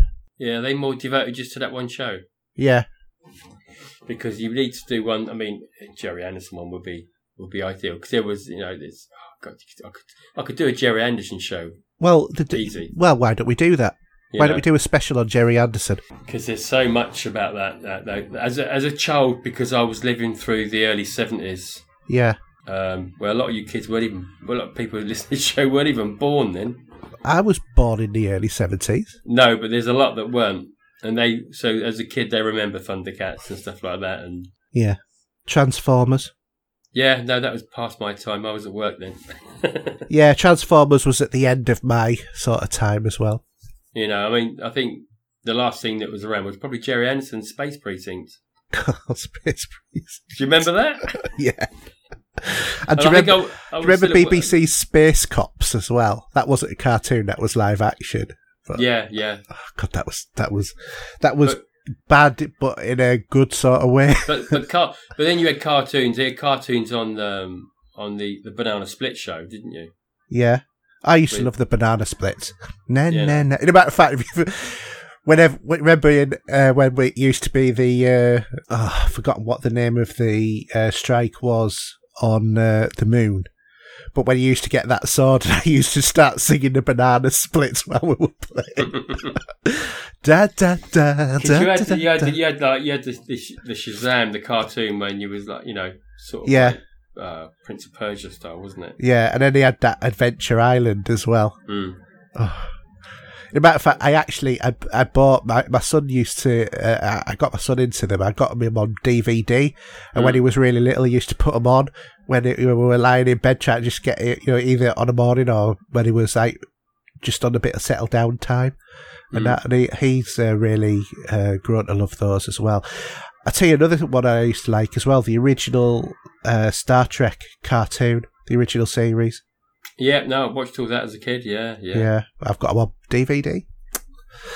Yeah, I need to buy the Blu-ray box set of those. Yeah, so do I actually. Um, just so I can, you know, have it in full glorious 1080p. uh, okay, so next one then. Oh, it's you. So, hello, gents. Yeah, I've been really enjoying Jurassic. This is Mark Tudor, by the way. Mark Tudor, by the way. Yeah. Do you have any any recommendations, similar games that are easy to get to grips with? Easy to get to grips with games. Something similar to that, maybe. Well, uh, Planet Base. Or Try maybe, or or even, or even if you've got Game Pass, give City Skylines a go. Yeah, yeah, that's it. I've not played it on Xbox, but I've played it on PC, and that's an enjoyable game. Hmm. And if you've also got PC, try a bit of Civ. You know, you can pick up older versions of Civ on Humble Bundle for quite cheap with all of the DLC. Your Civ uh, 5 rather than 6. Or uh, Civ 4. Yeah, I mean, What was that? What was the one with the flying flying swords? Was that Sim 2000 in the Sim games, not the Civ? The Sim City 2000. Yeah, yeah. Do you remember those? Yeah, I do. They were pretty cool. Yeah, definitely. Okay, next one. Michael Edwards, who is your favourite fictional character and why? God, that's a that's a toughie. Fictional character. Yeah, You got one? Han Solo. Oh, you you would, wouldn't you? I would. Oh, you'd sleep with him if he was available. I know that. No, I, no, I wouldn't. But I would uh, have, you know, if bromance. yeah, exactly. That's what I mean. Either that or else Captain Kirk. Yeah, no, I mean, see, that would be get, easy get out of jail card, wouldn't it? Um, Yeah. Just trying to think. well, are you gonna be? Uh, you gonna say who uh, you're gonna go to this destination Star Trek as this year as Captain Picard? Because I'm bald. yeah, I mean, as, as, as a kid, I, I suppose one of mine. Was that a big moth trying to get through the window? Go away. Um, as a as a younger kid, I used to love Flash Gordon. so a bit of Sam Jones for you then. That'd be Buster Crabbe, wouldn't it? Yeah, I suppose because you're not thinking about the '70s version of Flash Gordon. No, I'm talking about the '60s version. 'cause It'd be more than it'd be earlier than that, mate. It'd be the 40s 50 version of Flash 40s or Gordon. 50s, yeah, it would, wouldn't it? Yeah, Buster Crabbe. God, Yeah. that was black. that- My dad used to watch that at the cinema when he was a kid. no, literally, he did. He used to tell us about the time. You know, we used to either that or else it was uh, the Lone Ranger and Tonto. Yeah, I watched that as well. yeah, I watched the the colour version of that when it was on. Yeah, there was, I saw the black and white as a kid Yeah, because we had black and white TV then. I had a black and white TV in my bedroom when I was a kid. It's the first I time. did, I, I didn't wa- get it till didn't get it till probably um, early seventies. Get to colour TV. I can't Yeah. I think it was something like that.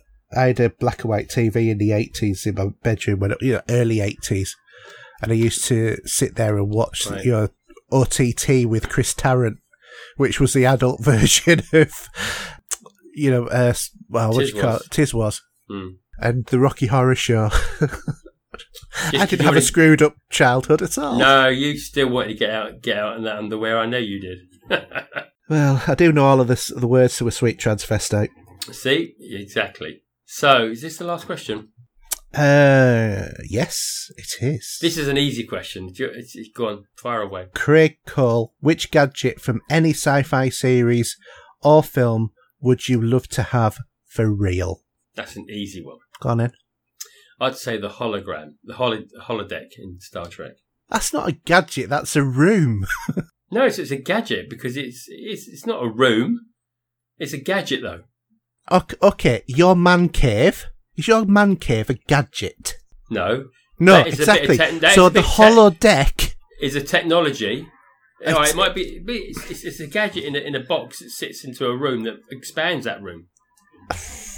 No, I, th- I think no, that, that I think that barely qualifies as a gadget there. To be honest, But uh, if you're going to talk about a little bit of kit that you can hold in your hand, yeah. I th- I think to be honest, to be fair, because otherwise I could say, well, I'll have the USS Enterprise D, and then I'll have that and the transporters and but it would everything be, else but in it it. would be a gadget though, wouldn't it? Do you know what I mean? It's- It's not. I, th- I think a gadget is something like a tricorder or a lightsaber or something like that, Hmm.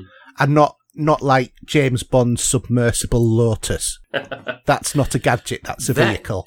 No, but that was a gadget. Well, the gadgets were built in the in the in the car, weren't they? Yeah, so you could have a rocket launcher or a, an oil Slick. slick thing, but you can't have the Lotus because that's the vehicle. And like you can't have the holodeck because it's a room. Hmm.